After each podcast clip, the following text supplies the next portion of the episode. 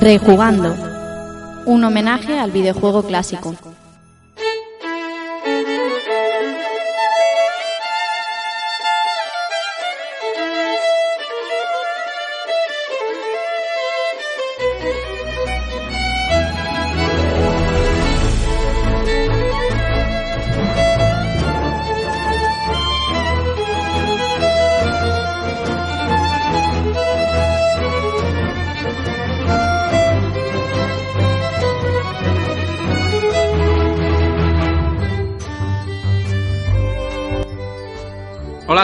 Bienvenidos a un nuevo episodio de Rejugando y recibid un saludo de quien os habla, Rafa Valencia. Bueno, aunque con algo de retraso por esto de las vacaciones Semana Santa, ya se sabe, aunque ya estamos, ya estamos aquí de regreso y estamos con otro beatmap, el último de, de la serie que, que, hemos hecho hasta ahora. Eh, ya volverán dentro de unos episodios, pero bueno, que os dejamos eso con un programa que es un beatmap de Marvel, otra vez, como el capítulo anterior, el Capitán América y los Vengadores, volvemos con Marvel y lo hacemos con algún invitado que siente auténtica pasión por este personaje, con muchos datos de Marvel, de cómics y muchísimo más. Así que nada, como tenemos muchas, muchas cosas que contar, voy a presentaros a los que van a ser hoy mis compañeros de camino.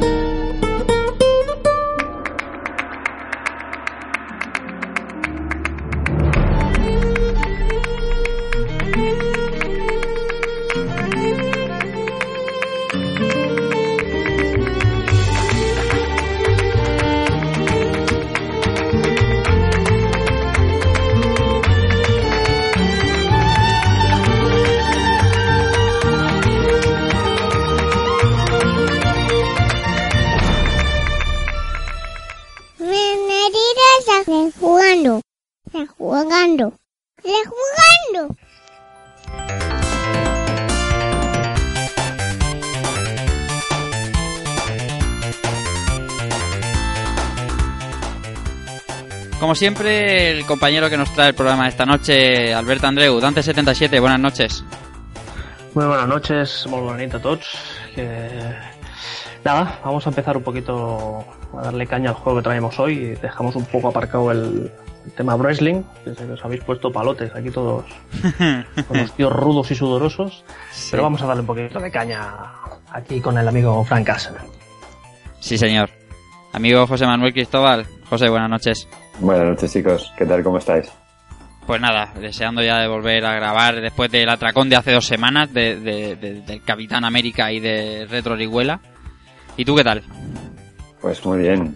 Nada, pues, aquí con ganas de empezar con cosas algo más serias que el wrestling, con... Nada, que es coña, que es coña. Con muchas ganas de, de darle a este beatmap que es realmente increíble. sí, señor. Amigo Antonio Serrano, Keko, Keko, ¿qué tal? Hola, buenas noches. Pues nada, aquí estamos haciéndome una lista negra para, para quitándomelo de encima al estilo, al estilo Frank Castle. Así que nada, a ver cómo va, cómo va esta noche.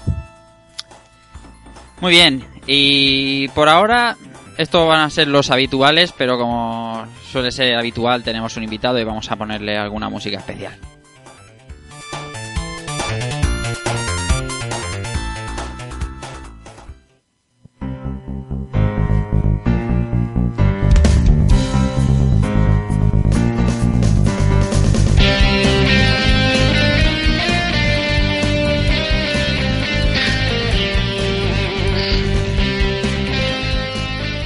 Digáis que no es maravillosa versión de Eternal Champion. Eso significa que tenemos con nosotros al señor Darkafka Alex. Buenas noches.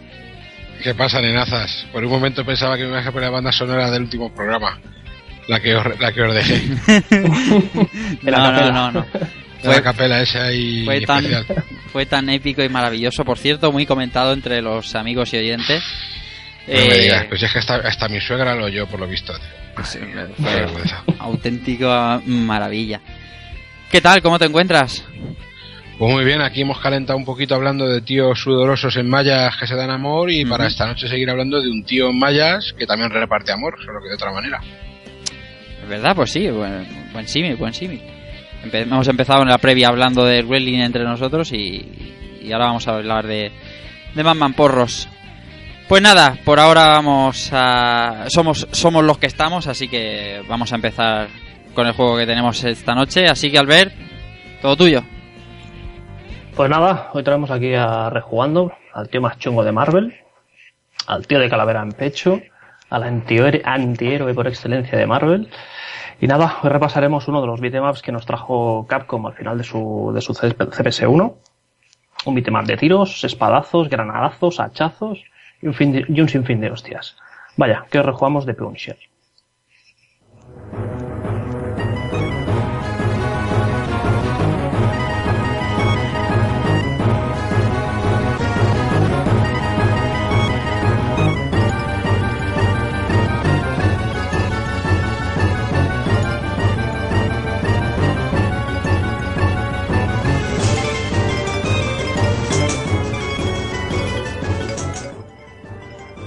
The Punisher, ese maravilloso arcade que casi todo el mundo ha echado muchísimas monedas. Pero bueno, como suele ser habitual aquí en Rejugando, pues vamos a ponernos en situación, Albert. The Punisher, ¿de qué hablamos? Pues, pues sí, antes de ponernos un poco con el juego, repasaremos un poco por encima quiénes son los protagonistas que nos encontraremos en este juego. ¿Quién, es, quién es The Punisher y quién es, quién es Nick Furia? Si os parece, empezamos por, por The Punisher. Que aquí lo conocimos como el castigador, ¿vale? Nombre que no le queda para nada mal. o sea,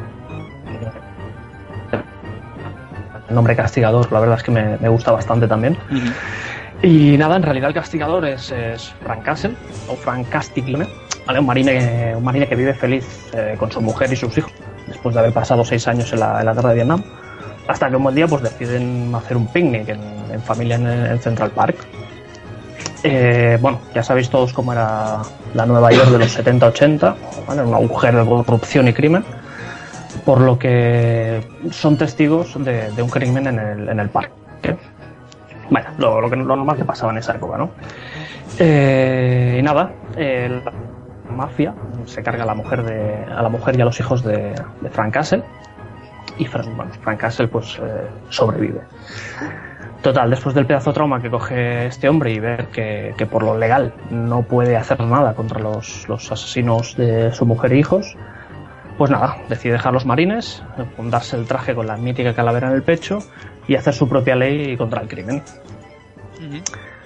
Eh, este tío ha peleado con casi todos los grupos de, de mafias del mundo.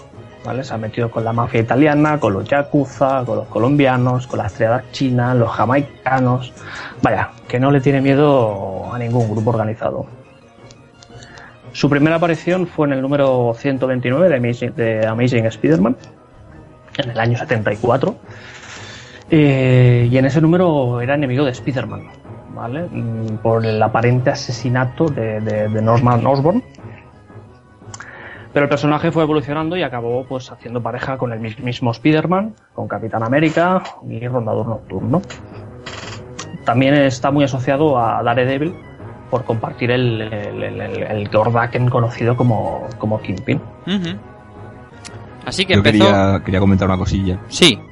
Em, Punisher nace un poquito de. pues, Marvel no es tonta y siempre iba creando personajes un poco a- acorde con los tiempos. Y nace en una época en la que el tema de, los, de estos vengadores justicieros, de, de películas es del, del estilo de Charles Bronson, de estos que se tomaban la, la ley por su mano, aunque fueran policías o fueran cualquier cosa, pues la venganza la llevaban en la sangre. Y a raíz de toda esta, esta moda, sobre todo en el cine, pues decidieron hacer este, este personaje.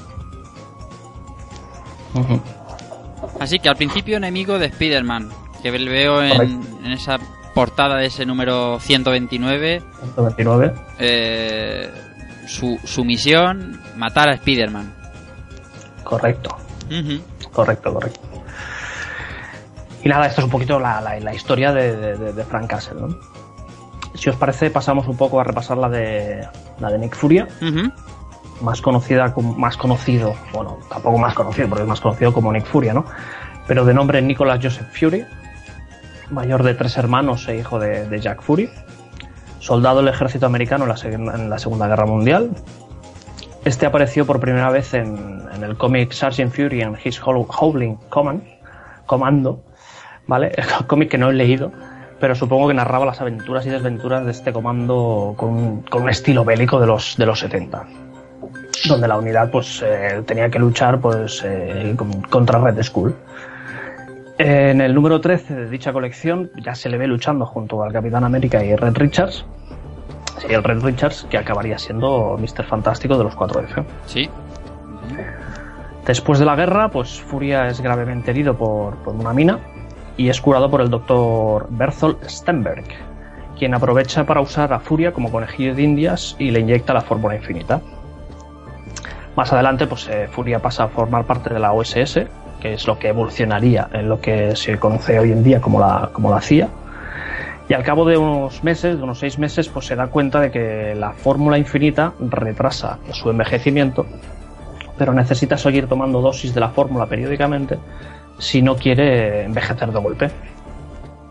Total, que el doctor que lo, que lo operó, el doctor Bertolt, eh, pues vio un filón de pasta ahí eh, como nunca, como, como no, como no hay, ¿no? Y lo estuvo extorsionando pues durante unos 30 años pidiéndole ingentes cantidades de dinero. Si queréis saber cómo acaba o cómo se evoluciona la, la historia de la, de la fórmula infinita, siempre podéis leer el, el número 31 de Marvel Spotlight. ¿Vale? Eh, supongo que estará para. No sé, no sé cómo acceder a él. Sí, sí, sí. Pero ahí, ahí aclara, bueno, ahí aclara un poquito el tema de, de la historia de la fórmula infinita. La verdad es que yo es un personaje de Marvel que, que siempre lo he asociado a Shield, ¿vale? No, no conozco mucho de, de- de sus andaduras así como militar o agente de la CIA. Sí que es cierto que en su día leí el cómic de Nick Furia contra Shield, ¿vale? Cómic que yo desde aquí recomiendo, ¿vale? Porque no lo he releído desde hace muchos años, pero yo le tengo muy buen recuerdo a, a este cómic, ¿no? Narra un poquito pues la historia de, de- de cómo Nick Furia eh, se revela contra su propia organización, para decirlo de alguna manera, ¿no? Entonces no sé si vosotros habéis leído, conocíais más sobre este personaje o... Aquí Keiko seguro que, se, que tiene la palabra. Aquí que seguro que le da. Sí, bueno, yo este personaje sí que lo, lo he seguido desde pequeño, básicamente cuando, cuando lo empecé a ver en la, en la serie de Spider-Man de animación, esta que de los años 90. Mucha gente lo conoció ahí a Nick Furia con todo el tema de Shield y demás. Y bueno, eh, puedo destacar también otro cómic que es eh, Nick Furia, agente de Shield, cuando se enfrenta al, al varón Von Stroker, que es digamos otro de, la- de los líderes de Hydra, que es la, la digamos el ejército este nazi que tiene Red Skull y demás. Y, bueno, pues lo digo porque va a estar de moda, porque va a ser, digamos, los, los villanos de la segunda película de Vengadores y demás. Y ha sido un personaje que sobre todo, eh, ya te digo, en, en cameos y tal sí que lo he visto. Y como curiosidad, digamos, por el, por el juego que tenemos hoy, resulta un poco extraño ver a, a Nick Fury acompañando a Punisher. En los cómics no es que se haya prodigado mucho esta, esta asociación, pero hay, hay un, número en especial que de hecho yo poseo desde bien pequeño, que es de la colección What, What If, que son, digamos, sucesos que no, que no van en, lo que es la historia de Marvel, sino es qué pasaría si. O sea, son cómics que se les va la olla a los autores y se inventan por situaciones curiosas y, los acaban a la venta. Y ahí sí que hay un cómic que es eh, qué pasaría si Punisher fuera agente de S.H.I.E.L.D. y estaba a las órdenes de, de Nick Fury. Con lo cual, pues ahí hay un precedente ya para, que junten a estos dos. Sí, recuerdo que recuerdo que te lo comenté, ¿no? Que, que yo veía como un poco que a, Nick Fury metido un poco con un calzador con The Punisher, porque es que no lo recordaba haberlos visto haberlos visto juntos, ¿no? Sí que es cierto que, que los personajes tienen algo en común, ¿vale? Porque los dos son, o sea, no, no tienen superpoderes, son, son militares, no sé, que pegan muy bien en el juego, pero yo, siempre tuve la sensación esa de que estaba metido ahí un poco como con, calzador. Que claro, casan bien porque son los dos militares en cierta manera, pero el problema es que Punisher va a su rollo y, y se toma la ley por su mano. Sí, digamos que- Nick que Furia va con una organización. Claro, pero realmente si le tienes que buscar un compañero de andanzas en un juego como este, tiene que ser Nick Fury. Sí, sí, no, que le queda, que le queda pastado. O sea, que son la pareja Mejor perfecta, que, vaya. mejor que la socorrida opción de poner un Player 2 en color rojo, por ejemplo, como en aquel Sí, sí. de, de Superman, que sale el Superman rojo y el Superman azul. Madre mía. O el Robocop, en Robocop 2, ¿no? Es que sale un Robocop azul y otro rojo, algo así también. Sí, ¿no? uno, rojo. sí, uno rojizo, sí. Sí. Mm. Pues si Una antes que hacer cosas de estas, mejor poner a Nick Furia, que, No, no. que queda mucho mejor. No es menos cierto que Punisher, por lo menos también cuando lo veíamos en la serie de, de, de Spider-Man, que también aparecía, Punisher tenía una especie de ayudante. Lo que pasa que era más dedicado al tema de, pues, con la furgoneta que llevan y demás, que para la acción a lo mejor era un poco peor. Entonces, pues mi furia le viene, le viene al pelo.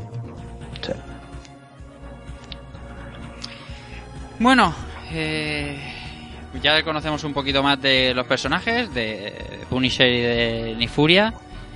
Así que, Albert, hora de hablar de, del arcade. Del arcade, correcto. Yo esta, esta placa, yo pensaba que, que tenía la, la, la, la, cre- la creencia de que esto era una CPS-1 Ujú. y buscando así un poco información sobre el arcade y tal, eh, descubrí que, que entre la CPS-1 y la CPS-2 salió un- la CP System Dash, ¿vale? Sí. que viene a ser como una evolución de la, de la CPS-1 que salió un año, un año antes de la, de la CPS-2. Ujú. Yo supongo que, de- que Capcom la usó un poco de, de- banco de pruebas de lo que de lo que iba a ser la CPS2, ¿no? Como el, el famoso Q-Sound, ¿vale? que creo que fue introducida en esta en esta CP CPS Dash. Eh, nada, los juegos que salieron en ese sistema, pues eh, fueron poquitos. Eh, la verdad es que, si os parece, los nombramos así un poco por encima Sí. si tenéis algún comentario, pues le, le dais caña. Eh, salieron todos en el mismo año, con, con meses de diferencia. El primero fue el Warriors of Fate, ¿vale? que salió en el, en el 1992. Ujú. Vale, Juega un poquito. Fuera. Un poquito más tarde salió en el 90, ya estamos, ya hablamos del 93, estamos otro juegazo que es Cadillac and Dinosaurs. ultra mega juegazo. Dos meses más tarde, más tarde salió el juego que tenemos hoy, que es de, que es de Punisher. Y ahora verás. Tres meses más tarde Calla, calla. salió, salió el Saturday Night Slap Masters. La vida. ¿vale? La vida. Nada, yo tengo aquí apuntado que es un juego de, de wrestling con, que, que aparece Hadar como uno de los personajes. Y los diseños son de, son de, de, de- de Tetsuo Hara. O sea, la, la caja, solo por tener la caja del juego ya merece la pena. La caja es brutal, ¿eh? Es brutal. Y, y- y decir desde aquí, si me está oyendo al amigo Bill Ryu, que Dios le bendiga. Él, él ya sabe por qué. Yo pues ahora que dices Devil y habláis de este juego, recomendaros el primer Retropool Podcast que se lo dedicamos en- a este juego Sí, y señor. la verdad es que es un juego que, lo, que merecía tal honor, ¿eh? ya os lo digo. Sí, señor. Sí, señor. Y sobre todo en el, en el- con, el, con el nombre japonés, ¿no? Muscle Bomb. Es que eso es brutal. Muscle Bomb. tío. Más el Bomber. Bombardero muscular. Es brutal, tío. La explosión, pues la explosión corporal, la explosión corporal, no te lo pierdas. The Body Explosion. tengo los pezo- aunque no me veis, tengo los pezones duros para colgar toallas ahora mismo. Bueno, Ya, y ya no hay quedaban. así, ¿eh? Y con- Ya no, joder, ¿qué dices, tío? Digo, Albert, Pues quedaban unos dos. meses- unos meses. Dime, dime. Sí, sí, digo que quedaban dos juegos más por salir en esta Sí, placa. nada, un mes- meses- unos meses, mesecitos más tarde salió más que el Bomber Duo, Ultimate, Ultimate Team Battle, ¿vale? que viene a ser un poco la actualización del, del más que el Bomber de Body Explosion. Ujú. Y en 1994 salió el Kensai Mogura, que yo no tenía ni idea qué es esto. Y buscando un poquito de información he visto que es un juego del estilo Guacamole, basado en Street Fighter 2. ¿Vale? Yo no sé si sabéis lo que son los juegos de Guacamole, no tenía Sí. ni idea que se, que se llamaban así. Aunque sean las películas americanas ridículas que van a la feria con el niño y coge un martillo y mata a esa, asoma topos por agujeros y le machaca la cabeza con el martillo. Exacto, porque no tenía ni idea que se llamaba guacamole. Claro, machaca nada, eh, Básicamente es eso. Es, es una máquina con es una máquina con dos players. Vale, uno lleva a Ryu y el otro a Chun-Li y hay que derrotar a Mr. a Mr. Bison pues repartiéndole hostias a los cuatro o cinco botones que tiene cada player. Ujú. Todo esto es un juegazo. Sí, no, sí. No tengo ni puta idea de qué juego es este, pero tío. Ahí os he dejado un vídeo donde le podéis echar un vistazo. No se ve Sí, nada, sí, sí. no se ve nadie jugando, pero pero vaya, que era porrear botones y ver cómo Chun-Li y Ryu repartían hostias a Mr. Bison. O sea, no era, no era más. Eh, perdona, no nos metamos con ese tipo de juegos que Nintendo se ha tirado años vendiendo esto con la Wii y todos están contentos. Sí, señor. Sí. Y haciendo pastas puertas. O sea que No, no, algo tendrán. de hecho, Bien, razón. en la, en la mayoría de juegos suyos estos sociales de tipo eh, Mario Party o Wii Play y cosas de estas, hay algún minijuego que es, que es de esto. Sí, siempre. Pues bien, esto era la, la, la CPS 1 Dash.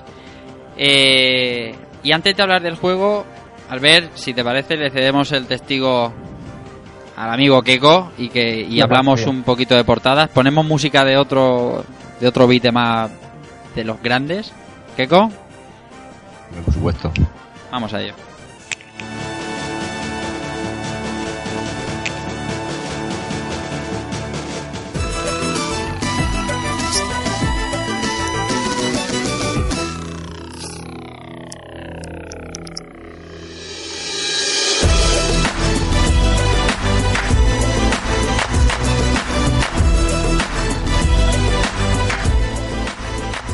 Bueno, Keko, Albert, hora de hablar de, de las portadas de este Punisher. Bueno, eh, yo aquí voy a despacharme un poco a gusto porque hay luces y sombras. Luces y sombras. Y sombras muy grandes. pero bueno. Ujú. El- lo más sencillito, el, uno de los flyers que es el, logo de Punisher con, con la calavera que es muy elegante, hay que decirlo, para anunciar lo que es la recreativa y tal. Por ahí vamos bien. Bien, bien. Luego hay una, una serie de, de flyers muy chulos de con los diseños de Akiman.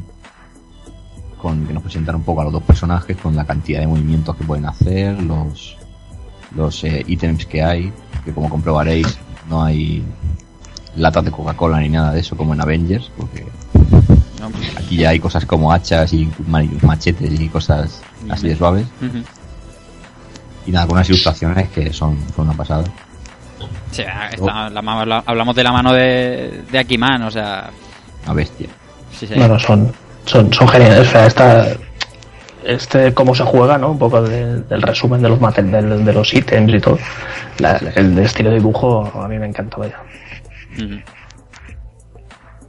Luego tenemos un, un flyer también muy, muy chulo que está, tenemos a, a Frank Castle en, en blanco y rojo, por decirlo así, con el fondo rojo, y nos, nos planta un lema que nos pone, nos pone en situación que nos dice They killed, killed his family, they destroyed his career, some, someone's gonna pay, algo así como ellos mataron a su familia, Y ellos destrozaron su, su carrera y, y alguien tiene que pagar, pagar por ellos. Ujú. Claro, no, no. justamente ahí nos plantan el, el logo de The Punisher. Los pantalones se te caen. Sí, es que podría ser hasta el teaser de una, película buena de The Punisher. O sea, es que brutal. Una película buena, ¿por qué es buena? ¿Por qué Me imagino resaltas que- el me buena? que luego ahondaremos en el tema película. Ah, vale, vale, vale. Punisher, Punisher no ha sido muy afortunado en el tema de, de la peli, de las películas. Bueno, pues anda ni furia, venga, vale, vale, vale. Llegaremos, llegaremos. Llegaremos, llegaremos. Bueno, ahora es cuando yo decía lo de las sombras. Bien. Vamos a ver, porque esto, esto tiene. La, la, la- la conversión de Mega, de Mega Drive, o- luego también la comentaremos. Podrá tener sus, sus detractores y su, la gente a la que le gusta y demás. Pero lo que no hay discusión es que la portada es una pedazo de mierda como una catedral. Sí, señor. O sea, Sí. yo Los no- dientes, lo que- lo que- dime, dime, José. No, los, los dientes. Que- o sea, los dientes de, de, del Punisher. Es Los dientes. come- Sí, sí. Son recién están- blanqueados. están. la, la boca está en una postura imposible. O sea, es imposible poner la boca así. No se puede. Un So- ser humano so- no puede conseguir eso. Solo podría George Dan o alguien así. La- la- el tema es que no- nos meten a un Punisher en primer plano disparando con una cara de loco brutal, muy de los años 90 esta ilustración. Pero es que lo que no comprendo es que teniendo artistas de Marvel tengan que hacer una portada genérica total, pero es que encima es una bazofia, porque es que, atención al brazo de Nick Fury. Ahí está. Y Ahí atrás arrinconado, que, que parece que está hinchando la bicicleta ahí atrás abandonado. Que- te, tú ves tirando que ya te pillo. pero es que tiene cuerpaco y una cabeza súper pequeña. ¡Que estoy aquí! Pero escucha, Como no es que tengan ilustradores de Marvel, es que tú imagínate la cantidad de ilustraciones que ya tenían. Claro. Sí, sí. O sea, también. o sea, que ya tenían hechas para parar un tren, tronco. Pero a mí el Nifuria me encanta, tío. Se ve ahí, ahí detrás. Encima le, le han cascado ahí una- un traje completamente genérico de color ocre, que no viene, o sea, no tiene nada que ver con el del juego. O sea, un despropósito de... Un detalle que acabo de fijarme en la portada de Genesis. Está firmado el, di- el dibujo. Sí, pero no consigo leer quién es. Harrison. Harrison. Harrison, es ¿verdad? Harrison. Es un niño. Un niño. El, el hijo de Harry, coño. Harrison. Har- Harrison, amigo, te has lucido. Hostia, la pierna, la pierna de Punisher también, ojo, ¿eh? Y luego, si os fijáis, aunque me llaméis eso, eh, no- tiene paquete. y eso Es liso totalmente. Han dibujado al Punisher sin, sin su más querido atributo. Y luego la perspectiva del puño, el, el puño está cerca de la cámara, es un brazo descomunal, tío, que es súper extraño todo, macho. Y luego balas que salen y explosiones que salen de detrás de ellos, si os fijáis. Son así como, como balas de, en vez de por delante, por detrás de ellos. Es que es súper raro. Sí. Bueno, a- afortunadamente esto queda un poco en anécdota porque luego los, los diseños particulares de cada personaje eh, cogen lo que es la esencia de los personajes originales de Marvel y los adaptan a- al estilo Capcom y la verdad es que quedan, quedan genial, todos los jefes finales están muy bien retratados, por decirlo así. Pero para mí el, arte que se lleva la, la palma de este juego es esa, esa pedazo de ilustración en la que tenemos a, a Punisher en gabardina apuntando muy, muy manga, pero a la vez también muy, muy americano, con, con el Nick Fury debajo, con, con toda la mafia, con los coches, digamos, de época también, digamos, para ponerle colofón, y alrededor todos los jefes finales, y destrozándose en un cristal la cara de Kingpin. Esa, esa, esa ilustración es absolutamente eh, imprescindible, o sea, de los, de los mejores trabajos de Capcom de los años 90, que se nota muchísimo, pues como podría decirte también la, la portada de Children of the Atom japonesa, Ujú. Ujú. y, y otro tipo de artes que son brutales y que, y que ya que estamos con esto recomendarle a la, a la- audiencia que si quiere tener estos, estos artes particulares de Marvel reunidos y para tenerlos cómodamente que, que no duden en, pillar el, el libro que publicó Udon de Marvel contra Capcom eh, Official Complete Works que están todos los artes que, de- que ha tenido que ver Capcom con Marvel desde Children of the Atom, como yo digo, o este Punisher, hasta el día de hoy con Marvel vs. Capcom 3 y similares. Y esta ilustración no falta, es, es una auténtica brutalidad, un, un póster de aquellos que, que marcan una época como el de como el de Subtify de 2 Turbo, aquel de Akuma con, con todos los bocetos de las caras de los personajes y demás. Increíble, o sea, este, este arte es increíble. Es que si, si os gusta, ya que estéis hablando de carátulas, en que no vengan a cuento y no entretenernos mucho, si, si veis el juego de NES y de Game Boy de, de, de Punisher, las es que tiene carátulas hechas especiales para ellos, tío, y será mejor o peor, pero no tiene nada que ver, tío, que eso es- en el NES, por ejemplo, es más rollo comic book, con sus puntitos y tal, y la de Game Boy se ve ahí el tío, una especie como de selva pegando tiros en plan cafre loco, tío, y es que están guapas las, las portadas, no tiene nada que ver, y, si- y siendo juegos mucho más po- pobres, en comillas, y con menos repercusión que tuvo el, el de Mega Drive. Yo no sé este despropósito de verdad. La portada de NES ah, tiene un acierto, es que cogen una, una de las ilustraciones míticas de Punisher, que es... eh, Exactamente. por lo menos eh, la que ha publicado, que luego también recomendaremos, que ha publicado Panini, que es una ilustración de Diario de Guerra, que es una de los de las historias más famosas o colecciones más famosas de Punisher, y solamente le agregas el logo y ya tienes una carátula hecha. Estaba fácil, lo tenían, lo tenían a huevo. Y la de Game Boy tampoco, tampoco está nada mal. La Game Boy... No, es yo que sé lo que te digo, es, algo- es más, más lógica, digamos. Sí, lo que pasa, en, en la de Game Boy sale Spider-Man, si no me equivoco, de Sí, fondo. pone espe- especial la aparición de Spider-Man en un, en un cuadradito al lado o algo así Mm. ponía. Pero bueno, que en Mega Drive lo tenían fácil y, y lo abordaron. Sería el becario. Tenían a Harrison dándolo todo al hombre y nosotros no vamos a contradecirlo. Bueno, Keiko, Hombre, ¿qué más? Yo, yo tengo la duda de, de- No sé si en Japón tendría. Esta conversión de Mega tendría otra portada, porque la verdad es que yo por lo menos no la he encontrado. Pero, pero es, es realmente curioso como. Porque otro juego puede tener la excusa de que, bueno, ya es un ilustrador, tiene que hacerse con, con los artes del juego, pero, pero, un, pero un juego basado en Marvel, que tienes ilustraciones a casco porro, pues la verdad es que no, no cuadra. Y encima que, que la- las propo- ese dibujante no, no tendría que estar cobrando, si es que no sabe de proporciones. Es que Eh, que, fíjate, con que si lo hubiesen puesto la calavera sobre un, un, yo sé, un fondo negro con alguna gota de sangre, alguna tontería así, tío. El flyer, hubiesen puesto el logo, el logo de Punisher y fuera. Ya, ya está. No Ya está, sí. Pero bueno, bueno, pues hasta aquí las portadas, Keiko. Sí, ya hemos comentado un poquito, pues esto. lo- luego hay un montón de artes de los jefes y, y demás, pero sería un poco desgranar un poquito una cosa que después vamos a hablar de ellos. O sea que no, Pero muy recomendables todos porque estaban bastante, bastante bien, bastante bien hechos.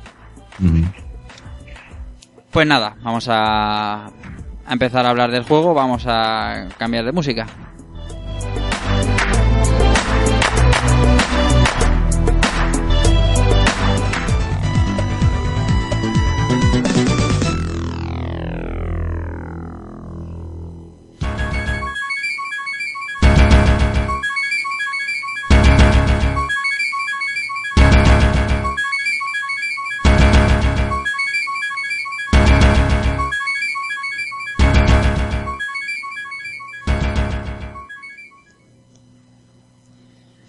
Bueno, Albert, llevamos media hora hablando, pero a esto, ¿cómo se juega?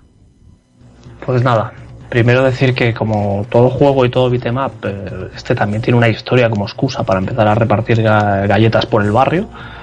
Vale, y en este caso pues nos cuenta en cuatro breves pantallazos la historia de cómo matan a la familia de Frank.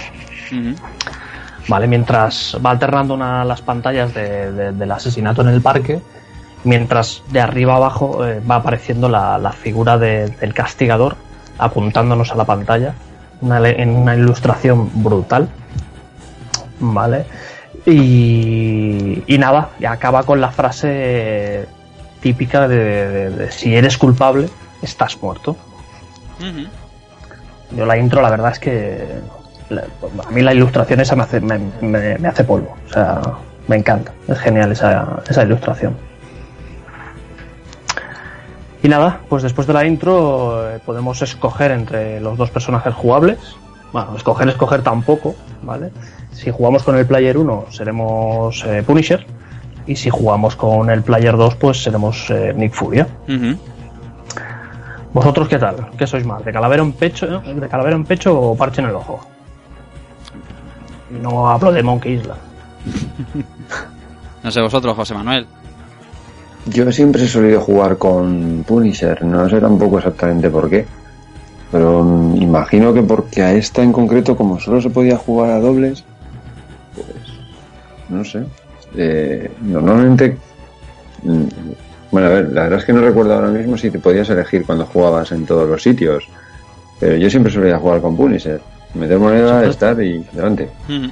Te puedes habilitar por, por- por opciones de, de la recreativa. O sea, depende Sí. del arcade, podían habilitarlo o deshabilitarlo. Pues es posible que igual por eso, igual es que este jugué más solo, no estoy seguro. No estoy seguro, pero desde luego que, que Punisher. Tú Es también, que como Nick Furia yo lo veía de relleno, también jugaba con The Punisher. Es que estás jugando a la recreativa de The Punisher. Claro, claro, está jugando a Punisher, ¿para qué vas a elegir a Nick Furia? Lleva una calavera en el pecho, tío. No, nada, nada puede fallar ahí. Además, se, ha, ca- se han cargado tu familia en el parque, no la de Nick Furia, se han cargado la tuya. Pero eh, eh, habrá gente que no conozca así al que oiga este programa y, o por juventud o por lo que sea que no se haga la idea del concepto del castigador es que era un exterminador o sea la gente piensa que es un héroe de Marvel rollo vamos aquí uy han matado a mi familia uy", pero que al final se redime no no si se tiene que pasar a quien sea por la piedra y volarle la tapa de los sesos se la va a volar me explico, o sea, que Sí, eso es lo que molaba. La diferencia entre Nick, incluso en el juego hay un par de frases que lo dicen. Y eh, te a- luego ya te- cuando esto termine tendré que detenerte y tal. Y tú dices, sí, sí, pero tú deja a mí que yo haga mi trabajo. Y le vuela la tapa de los sesos a un jambo loco ahí a su aire. Y es lo que más molaba precisamente de, del señor Castle. Que no se, que no se detenía ante nada y hacía lo que tenía que hacer cuando tenía que hacerlo. Como los hombres de verdad. Ujú. Keiko, Hombre, yo sí que tengo que decir que yo sí que era de Nick Furia, porque no me esperaba que apareciera como segundo personaje. Y aparte tiene un ataque que, por ejemplo, el, el especial de Punisher es como unas zancadillas giratorias, Sí. pero eh, Nick Fury hacía algo que era como una especie de, de espadazo giratorio que no sé con qué golpeaban. Parecía, Yo veo unos nunchakus ahí, veo que ahí empieza, ahí, no sé, una especie de nunchakus, lo veo yo. no sé, a mí me flipaba y, y luego cuando vi también el ataque este de que saltas con los dos y tiras las granadas y tal, y no sé, me parecía pintoresco ahí el Nick Furia con el puro y, y siempre, al final siempre acababa eligiéndomelo, lo que pasa que tenía que, que ponerme en el stick del Player 2 para poder, para poder jugar con él, en- por lo menos en la recreativa que yo, que yo tenía acceso. Sí. Tío, que lleva un jersey de esos que pican, joder, que no tiene nada de carisma. que pica. De cuello vuelto. Pues coño, el que llevaba en la portada de Genesis. El Nick Furia mola, hombre, mola mucho. No, también tiene un golpe especial, eh, pero esto lo he sabido a posterior y viendo los vídeos estos de, de, de, de Néstor de, con 5 duros, que, que sí es cierto que Nick Furia tiene, tiene un golpe especial de abajo arriba puño que va bastante mejor que el de, que el de Punisher. Pero bueno, eso ya es, es vicio, vaya. Una patada a lo, a lo Guile. Sí, sí, hace la patada a la Guile. Pero vosotros sois más del Nick Furia de, de antes, a este que tiene pinta de abuelete con su pipa y tal, o ahora del, del Nigger Fokker este que se han sacado los de Marvel para hacer los Vengadores. Yo es que soy del clasicorro, porque conozco más al clasicorro, al, al- al Nick Furia de ahora, es que como no lo he seguido ni, ni- solo lo he visto en las películas, pero que vaya, yo soy más de- del clasicorro.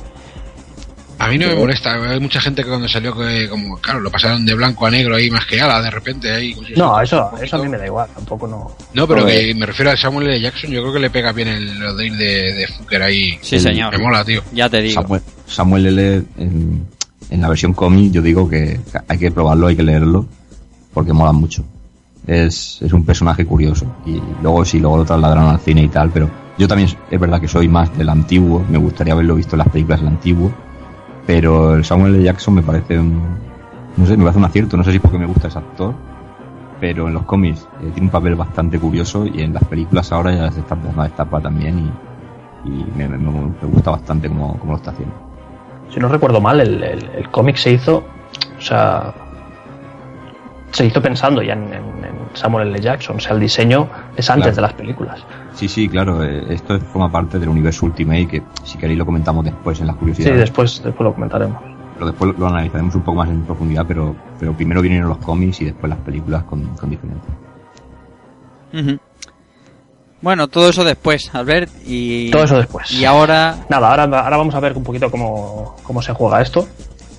¿Vale? Hay que decir que el, que el juego tiene una variedad de movimientos que, que para ser un beatmap, creo que de aquella época no era, no era muy usual ver, ver, ver esta variedad de, de movimientos. Si os parece, los, los repasamos un poco por encima. ¿Vale? Tenemos a ver los típicos combos de, de puño, que varían si tenemos la palanca hacia adelante o en el centro. El golpe que hemos dicho de, de abajo arriba y puño hace como una especie de, onda guile. Nick Fury le hace más, más, más guile, eh, Frank Castle hace una patadita un poco más, más mariquita. Eh, tiene cogidas, cogidas en el aire, patadas voladoras, sentadillas. Vaya, que hay un golpe ahí. O sea, hay una variedad de golpes brutales.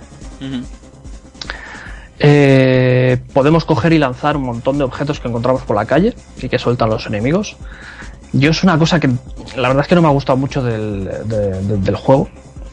Porque hay un montón, o sea, sueltan un montón de, de- de armas y, y muchas veces ocurre el efecto de recojo, recoger, recoger setas, ¿vale? Que le digo yo, que estás delante del enemigo y solo hace que agacharte a recoger el champiñón.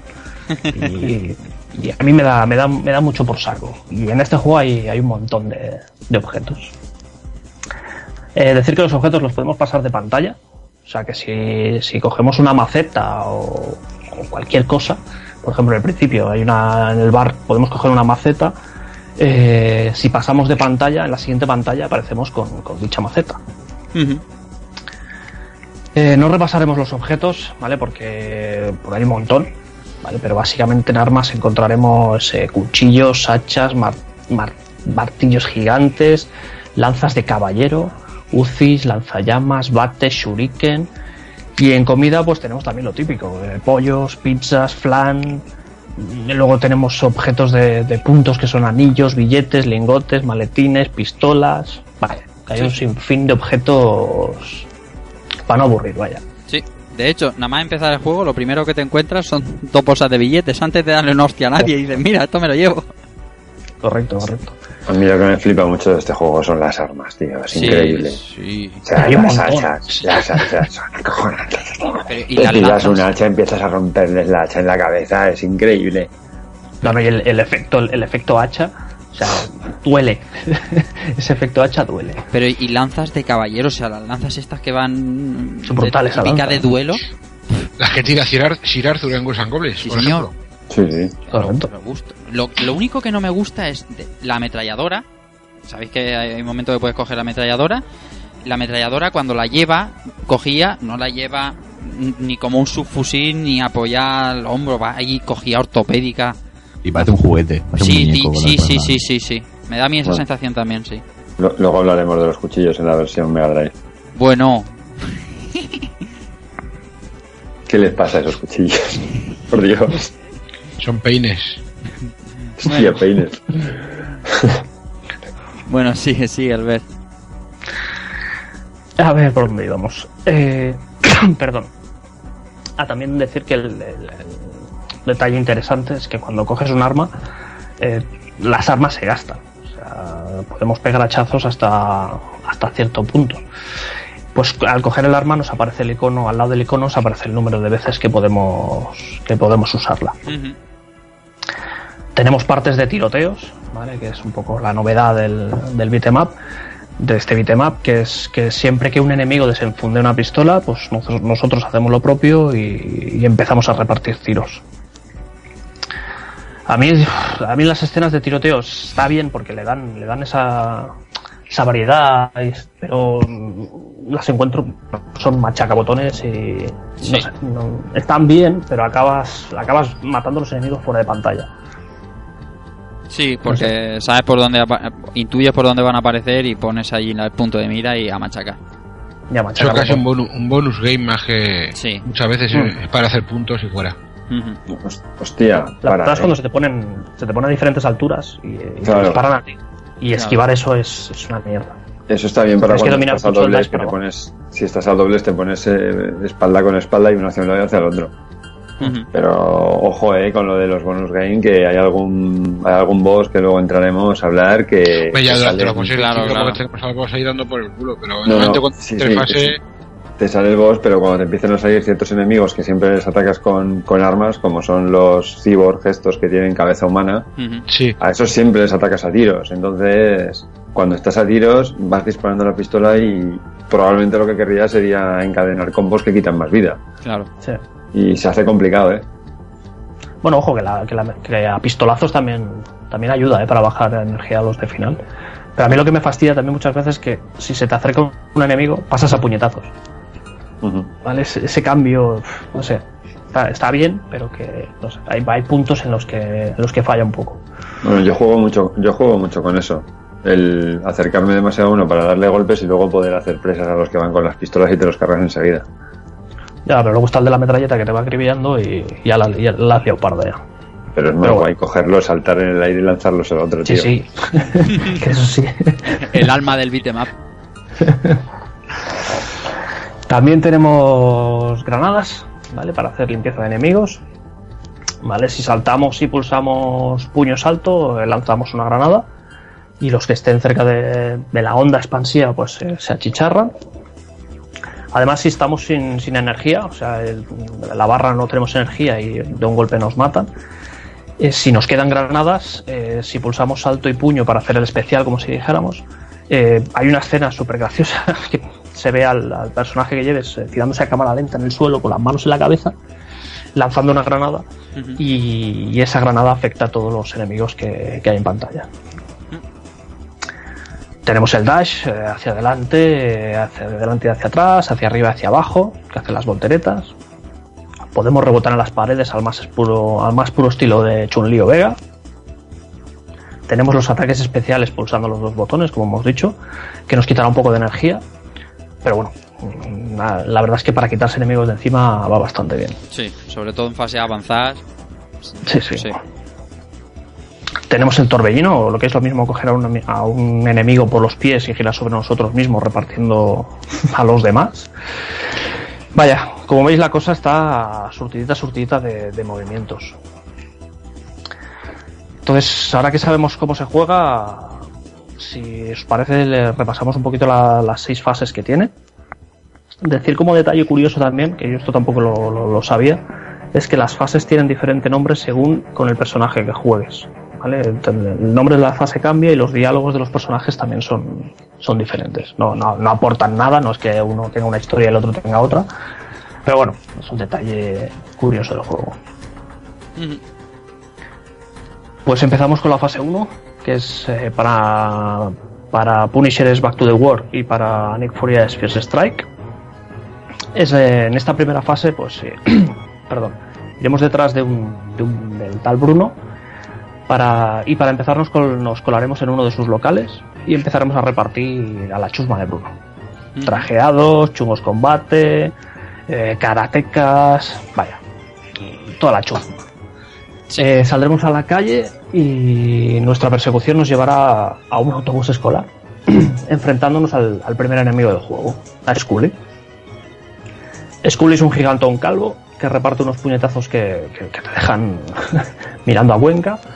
La pelea es relativamente sencilla y nada, durante el combate pues van cayendo van cayendo masillas.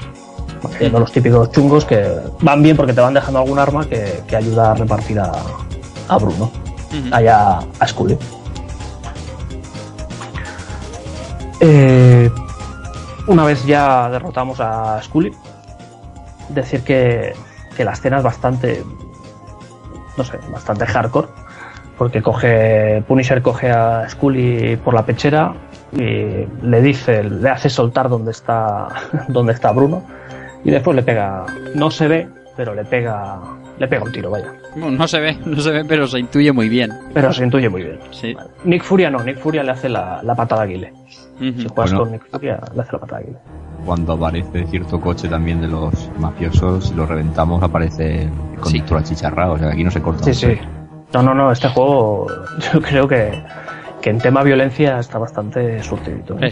Eh, eres el castigador, se han cargado tu familia, es que... Sí que sí, sí, yo no digo que no. Bueno, pero eh, es lo que decía antes, que tenemos un montón de personajes en la historia de los cómics o del cine que luego son muy soft y muy, ¿sabes? Muy... Sí, sí, sí. Joder, rollo equipo A, digamos, que mucho disparo, pero no, realmente no matan a nadie, pero que Punisher, si se tiene que cargar a alguien rollo ejecución, que es lo que hace aquí en este momento, lo engancha, le saca lo que le tiene que sacar y dice, venga, que me está sobrando, chaval, y le pega un tiro y a tomar por culo. Como por Sí, saco. sí. Claro, es lo que pues, también pertenece a unos, a unos cómics que están dirigidos a un público mucho más adulto de la Marvel, Claro. como puedan ser los, los cómics de Blade y Drácula o yo que sé, o el Doctor Extraño, cosas así un poquito más. Y entonces todo eso se tiene que notar también un poquito. Los cómics también tienen mucha mucha escena, pues a lo mejor no gore, pero sí, pues, porque estamos diciendo que choca bastante. No, y se, sí, y se- crudos. se desquitaron mucho ya cuando desapareció el sello este que prohibía a los cómics eh, mostrar temas de drogas y. y Buah, cosas aquí tienes drogas para parar un tren, un Pues Kingpin. tremendo, aquí se desquitaron un montón con este personaje. Sí, hablando de lo que es violencia en el propio videojuego y demás, también esto coincide con una época de Capcom, sobre todo en los beat'em up, que es también bastante, bastante subidita de tono, ¿eh? Porque Sí, lo que hemos mencionado antes, el Warrior Sí, of. Fate también tiene Ya. detallitos. el Warriors of Fate con el, con el movimiento especial de abajo arriba y el puñetazo, cuando los matas con ese movimiento los destruyes, o sea, los, los despedazas. Y en el, y en Cadillac decía, en Sí, sí, Cadillac and Dinosaurs también, cuando vas corriendo, lanzas la bomba, lanzas una granada, también salen en trocitos. O sea, Sí. En los ojitos, salen en los ojos por ahí. Coño, Capitán Comando, cuando el golpe de correr, saltar en el aire, el Capitán Comando los deshace en cenizas, pero, o, por ejemplo, la momia los deshace como en polvo y Ginsu los partía por la mitad directamente en trocitos. Sí, sí. Bueno, Albert, eh, después de cargarnos a, a este Scully, Pues Al rumano, perdón, nos cargamos a Scully, pasamos a la fase 2, que es Right in, Panaver- in Panta Verde o Assaulting on Panta Verde. Y nada, pues lo dicho, eh, nos larga que Bruno se encuentra en el, en el castillo Panta Verde, en Florida. Nos dirigimos al castillito, enfundados en nuestro traje de buzo, a los Solid Snake infiltrándose en, en Shadow Moses, y aparecemos en una piscina. Sea, vamos por unos canales que digo. acaban en la piscina del castillo de Panta Verde. O sea, bueno, una lógica beat'em up. sí señor. Total, que salimos de la piscina en plan chulesco, eh, nos cargamos pues, un poquito más de matones, con cuchillos y bates, Y nos encontramos a- por primera vez a lo que yo la- llamo las ninjas rana, ¿vale? Que no dejan de ser unas chicas eh, ninjas con armadas con katana, pero tienen una postura así en plan rana. ¿Vale? Mm, son bastante jodidillas si se te juntan unas cuantas. Eh, si me permites, Albert, tienen sí. un ataque que no sé si os recordará al, de, al que tenía Capitán Comando, el, uno de sus, de sus compañeros, este que parece una momia, que no me sale el nombre. Mac. Ese, que el ataque este giratorio que, que hace con las cuchillas, pues Sí. este ataque también lo tienen la- las ninjas.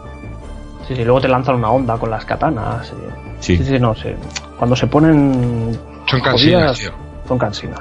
Sí, sí, sí. Como todas las putas de los beat'em ups. Sí, ¿eh? Pero esta- Ligeritas esta- de ropa y. estas no son putas, ¿no? Pero bueno, no son putas. o, o sí, ¿Qué no lo dices sé. tú? No lo sé. Pues, puede ser que seáis putas. Perdónenme. Pues ten en Pero cuenta bueno. que la ropa que llevan precisamente de, de monjas no es. O sea, No. yo no creo que las ninjas de la, de la Edad Media japonesa se, se vistieran así, pero bueno. De Mega Drive sí que iban con cuello alto. Mega Drive. Sí, sí. Luego, lo veremos. pues nada, entramos en el castillo. Liberamos a unas cuantas chicas que nos dan Frankfurt, ¿vale? Como recompensa. Y nos encontramos con Bruno. Inter- Intercambiamos cuatro palabritas con, con Bruno y es chamuscado por un láser. Entonces aparece Wardroid. ¿Vale? Nos dice que ha sido. es un robot que ha sido reprogramado por Kingpin y que vamos a morir, básicamente. Yo creo que el- este enemigo es de los, de los, de los más chungos del juego. Sí. En, esta, en este primer combate, porque luego veremos que aparece un una segunda vez, eh, no sale nadie más, o sea, el combate es contra él solo. Pero es que el tío tiene, un- tiene una. un- tiene ataques de todo tipo, o sea, si te acercas te pega patadas por delante, por detrás, puñetazos. Los pega das- coces, tío, te- hijo puta. te pega coces, salta y te caes al suelo, o sea, yo creo que es uno de los más, más jodidos.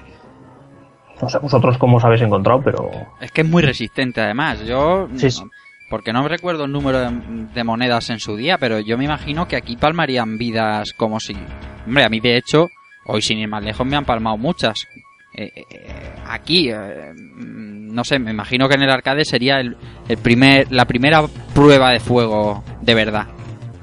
Yo con 5 duros mi, mi pretensión era llegar a, a este jefe y a partir de aquí ya no pasaba. Yo que con un crédito llegar aquí es bastante factible. O sea, es, es, es facilón.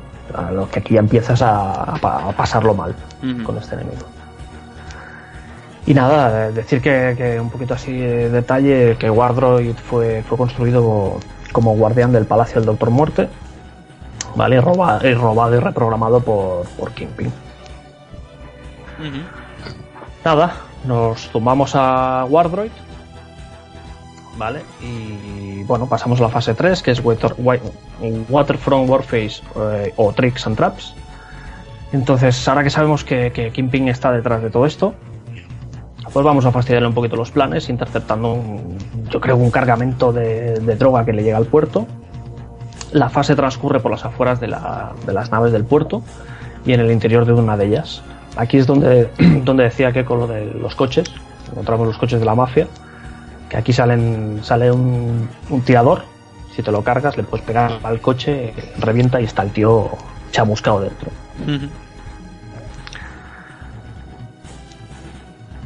¿Qué más? Vale, eh, nada, aquí en esta fase también nos encontraremos unos cyborgs que son, que es que, bueno, son, son llamados Pretty Boy, Sí, eso es lo que decía José Manuel antes, con Con cara de humano. Y... Exacto, que son los que decía José Manuel, con cabeza de apariencia, humana, de apariencia humana, que nos hará la vida imposible con sus brazos al, al inspector gancha. Los tiran el brazo ahí y te agarran y Muy, muy pesados, ¿eh? Muy pesados. Además, nunca van son muy solos. desco- descorazonadores en diseño, entonces un poco raros. Y son, y son duros, hay que meterle muchas hostias, le vas quitando, le vas quitando, encima Sí, te son agarran de lejos. Y el número pesado. que aparecen, que no aparecen, normalmente no aparecen Sí. solos. No, no, solos no están nunca. No, no, de dos, co- de dos en dos como mínimo. Y esa primera vez que terminas, te lo cargas, te quedas al lado de la cabeza y ¡pum! Sí, sí. la vas a coger y sí. hace ¡pum! ¡Hijos de puta! Eh, nada, el enemigo de esta fase es Bonebreaker, un cyborg mitad hombre, mitad tanque, armado con un lanzallamas y misiles. Durante Sí, el combate, está pues, chungo como parece, sí señor. Sí, sí, sí. Pero bueno, yo creo que tiene. Es más, yo creo que es más chulo Wardroid, ¿vale? Es- también se queda, no se queda corto.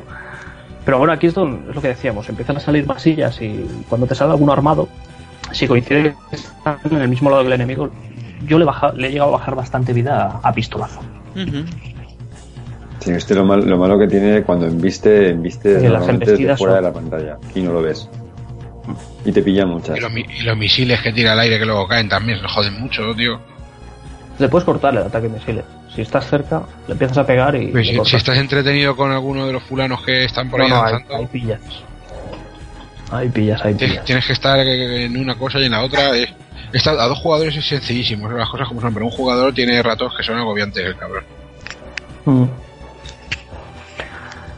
Pues nada, decir que tanto Bone Breaker como Pretty Boy, ¿vale? Vienen, también vienen de los, de los cómics, provienen del grupo de cyborgs llamado Ravers y, y lo que quieren es destruir eh, principalmente a los X-Men y algunos de sus miembros eh, a Lobezno en particular.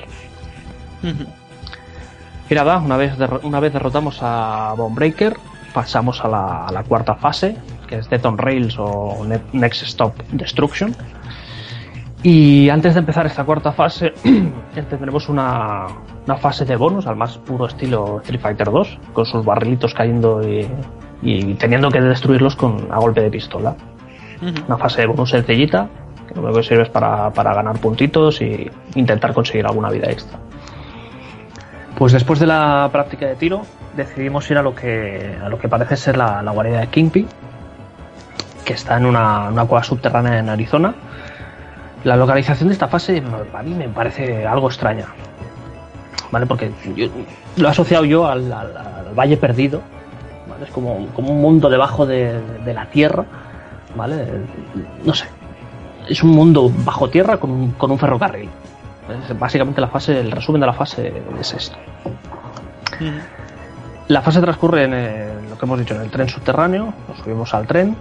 En este tren hay una especie como de columnas que, que explotan. si jugamos con ellas, eh, va bastante bien para, para quitar algo de vida a, a a los enemigos. Llegamos a la máquina del tren y después de un después de un granadazo descubrimos que dentro del tren había un salón con chimenea, con sofá, eh, un- una piel de tigre en el suelo, una armadura de caballero y además nos encontramos a, a Wishwaker, que es el enemigo de, de esta fase. Eh, Wishwaker puede transformar su brazo en, en arma, en esta, en esta ocasión más concretamente en lanzamisiles y nada, se encargará de, de- de- de- de lanzar los misilacos, de pegarnos puñetazos rápidos, vaya, que nos va a hacer la vida imposible también Wishwaker. Ujú. Este enemigo es, parti- en- particularmente en la- las últimas partidas que he hecho, arriba hay un caballero que si rompes te suelta la lanza. No sé si ha sido suerte o qué, pero he conseguido que irlo pasando de un lado a otro a lanzazos. Y la verdad es que le bajas bastante, bastante energía. Muy bien, terminaba la cuarta fase y comenzaba la quinta. Pasamos ya a la quinta fase, ¿vale? Que es la que Kingpin's Wrath o The Wrath and the Fury. ¿Vale? Estamos en nuestra, en nuestra base secreta y después de cepillarnos a tres tíos que, que nos revientan la pared, pues nada, salimos recorriendo las, las alcantarillas hacia, hacia la salida, donde encontraremos un bosque, eh, donde encontraremos un bosque y bueno, iremos repartiendo leña a troche y moche. Total, que al final de la fase nos encontramos otra vez a Wardroid, ese reciclaje de sprites bueno, ¿vale? esta vez en, en color rojo, que viene a ser una versión más chunga del.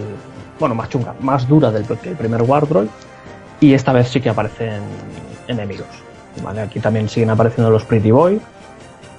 Vale, Sí. bueno, lo dicho, también desenfundamos pistola y si tenemos un poquito de suerte y lo pillamos, lo pillamos bien, pues la acribillamos a tiros y le bajaremos algo más de energía. Y es un auténtico por culo el, el Wardroid Sí. con los con los masillas, tío. Bueno, masillas no. Que no son Bueno, masillas, que son duros también. Así porque son enemigos normales, pero claro, pero que- son duros. Mm.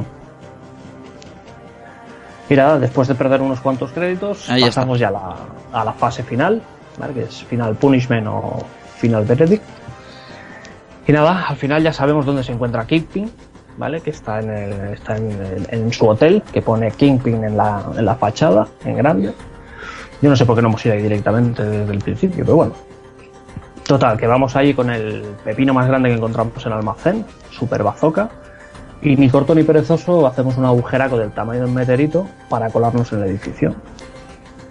Yo creo que realmente aquello era un generador de portales, porque el tío entra en el edificio dando un saltito, ¿vale? Cuando se supone que estamos entrando en, en, no sé, un piso 30 o un piso 20 o no sé.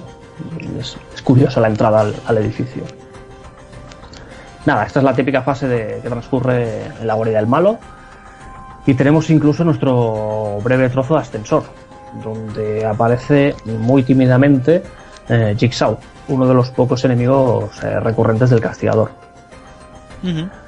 Depende de cómo juguemos, eh, casi ni lo vemos, porque es un combate a pistola, porque el tío va armado, y normalmente lo acribillas fuera de pantalla o, le vas tirando dinamitas. Nos van cayendo una especie de, bueno, unas dinamitas, las cuales podemos coger y le quitan bastante vida. Finalmente llegamos a la azotea del edificio, y luchamos contra el mismísimo Kingpin, ¿vale? El, sprite es enorme, el enemigo es brutal. Eh, y al verlo dices, hostia, este tío tiene que ser más lento que, que el caballo el malo. Pues no, la verdad es que es bastante rápido. Nos puede coger y lanzarnos eh, cual bolo contra sus, sus esbirros. Y además el bastón tiene un láser que dispara. duele- su- suele dar bastante por saco. Y por si eso fuera poco, el humo de su, de, de su puro, de su también si nos lo tira a la cara pues la verdad es que nos, nos, nos caemos creo que creo que te caes y nada pues igual es un combate bastante bastante jodido vale y lo, lo mismo si aparecen si aparecen armados pues y lo pillamos bien le podemos sacar bastante bastante vida me estuve viendo el- el- el- un poco el vídeo de, de con 5 duros y la verdad es que usa unas, un truco que es eh, coger a Kingpin. O sea, básicamente lo su- desde, desde arriba le pega cuatro puñetazos, lo coge y lo va lanzando de un lado a otro. ¿vale? Hay que ser bastante hábil para, para conseguir esto. ¿Cómo no te partes la espalda cogiendo a este tío? Sí, porque además lo puedes coger y es una animación más de, de hostia, como pesa el tío, pero lo coges y lo lanzas. Sí, sí. En Street for Rage tú coges a uno que es la mitad que este y te partes la espalda. y aquí tienes que coger al King.com. El- Eh, eh, muchas, muchas apariciones de Kingpin en los cómics explica que aunque a él lo ves gordo, su peso, o sea, el volumen no es grasa, es músculo. Sí, sí. Aunque pese, porque como un tío fibra y muscular pesa bastante, no pesa tanto como un gordo de ese tamaño. Mm. De hecho, incluso en la película de Daredevil, si os acordáis, por cierto, en la cual también es negro, le ocurre el mismo Sí, problema que le ocurre a, a Nick Fury, lo vuelve negro para la película, no sé por qué, se ve que es algo que mola. En la película también lo dice, dice, tú me ves a mí grandón y tal, dice, pero todo lo que ves, chaval, es músculo y te vas a llevar una paliza guapa, guapa. Daredevil. Ben Affleck. Bueno, sigamos. Pues nada, una vez nos tumbamos a Kingpin, pues no sé por qué, pero el, bueno, el edificio se derrumba. En ¿vale? una animación cutri. Empiezan a haber temblores. La- una animación súper cutre, cutre, cutre. No me ha gustado nada, nada, nada. Pues eso, empiezan a haber temblores, el edificio se derrumba, bastante cutre como, dice Rafa. Nosotros salimos tranquilamente por la puerta, nos subimos a la furgo y bueno, nos aparece un resumen de lo que ocurre a posteriori, un poco como en la- las pelis estas de basada en hechos reales, ¿no? que cuando acabe dice, bueno, un poco la continuidad de los personajes, donde nos explica que el imperio de Kingpin pues, se va deshaciendo, que Punisher ha ganado la batalla pero no la guerra, y nada, al día siguiente la policía revisa los escombros del edificio y encuentra y encuentra, creo que es tantos criminales como hayamos eliminado en el juego, porque he visto, creo que son diferentes números en, en cada partida. No sé bien bien qué, qué está contando ahí, pero yo creo que son los, los que te has ido zumbando durante el juego. Pero, oh, sorpresa, no encuentran el cadáver de Kingpin. Vaya, qué casualidad. Y nada, y el juego finaliza pues con el skyline de, de Nueva York eh, con las dos torres gemelas. Y nada, decir que si te lo pasas con un crédito, al final es el mismo, es igual, ¿vale? Pero si no te lo pasas con un crédito, lo- los créditos se van los va escribiendo Nick Fury y Punisher a golpe de bala. Y si te lo pasas con un crédito, simplemente van pasando los personajes que salen durante todo el juego caminando mientras van apareciendo los créditos. Muy bien, pues esas son las, las seis fases del juego, el, el desarrollo entero del juego.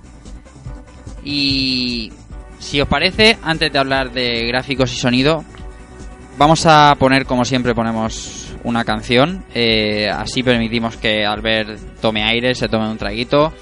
Así también dejamos que Dark Kafka aclare su voz por si quiere deleitarnos alguna otra vez con su aterciopelada voz. Eh, No, he, ca- he cambiado la voz, estoy en una edad de mi vida en la cual estoy creciendo, desarrollando y entonces la voz me ha cambiado un poquito, pero bueno, lo intentaré. Y como siempre hemos pedido una canción a nuestro invitado esta noche y, y nos la ha dado, como no puede ser de otra manera, de un auténtico juegazo. Mm, cuéntanos, Kafka, ¿qué vamos a escuchar? Bueno, pues eh, una, una de las canciones de F0X, Ujú. la verdad es que cualquier entrega de, de este juego, incluyendo las versiones de Game Boy Advance o la de, la de SNES, Nintendo 64 o GameCube, eh, la verdad es que es uno de los juegos que tiene una banda sonora yo encuentro más variada, cuidada, en la cual elijas cualquier canción que elijas, eh, yo creo que sorprende. Sobre todo de la, de, de la entrega GX de la GameCube, es un juego realmente que pasó desapercibido, yo creo que fue muy maltratado y tiene una banda sonora de realmente eh, de quitarse el sombrero. Eh, he cogido una voleo, no sé cuál te he dado además, ahí no sé, he puesto... Fall Down. pues, tengo el- Fall Down to the Scream. Eh, exactamente, sí. Firefield. Pues a ver, a ver qué os parece, ya te digo que es, eh, lo tengo yo en mi lista de reproducción, lo llevo en el MP3 en, la- en el coche, en mi USB, porque tiene mucho guitarreo, tiene, yo que sé, es- me, tiene canciones totalmente electrónicas, super adrenalíticas, y yo creo que os va a gustar, a ver qué os parece. Muy bien, pues os dejamos con esta canción de F0X y enseguida volvemos con más Punisher, que aún queda mucho.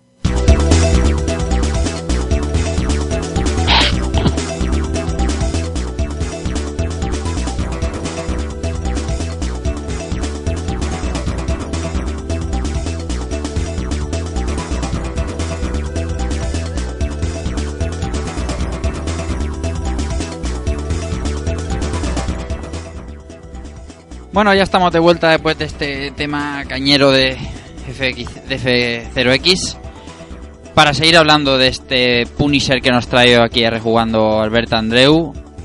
Y vamos a hablar de, de cómo se ve, de cómo se oye, eh, gráficos, sonido, Albert. Pues sí, gráficamente la verdad es que luce, luce bastante bien. ¿Vale? Los sprites son, son grandotes, eh, sobre todo ciertos enemigos de final. Las animaciones yo creo que tiene bastante, bastante un número bastante elevado de, de animaciones. Yo quizá le encuentro un poco de falta de detalle a ciertos escenarios, un poquito sosetes. ¿vale? Sí que es cierto que la, la pelea con Wardroid, la, la, pecera con los tiburones, está, está genial ese, ese, fondo. Pero no sé, las fases son así como un poco la, la, ciudad, la calle de la ciudad, la cloaca, el bosque también es un poco así con cuatro, cuatro no sé. Esa ha sido mi sensación, ¿eh? Uh -huh. Los personajes que no interactúas, como las chicas que rescatas, el, conductor, el conductor de autobús, tampoco tienen mucho detalle, son, son bastante monigotes ahí, poco sin detalle, ¿vale? no, no, no, no tienen detalle. Pero bueno, creo que el resultado es bastante llamativo del juego. O sea, lo que, lo que Capcom quería es que le echáramos monedita a la máquina y yo creo que lo consiguió. ¿vale? Uh -huh. gráficamente te entra por, la, por los ojos. Uh -huh. ¿Y tú qué dices de, de esto, José Manuel? Dime, dime. Digo, José Manuel, que está... Sí, una, una, una, pequeña anécdota que tengo con lo que has comentado antes de los tiburones de la segunda pantalla.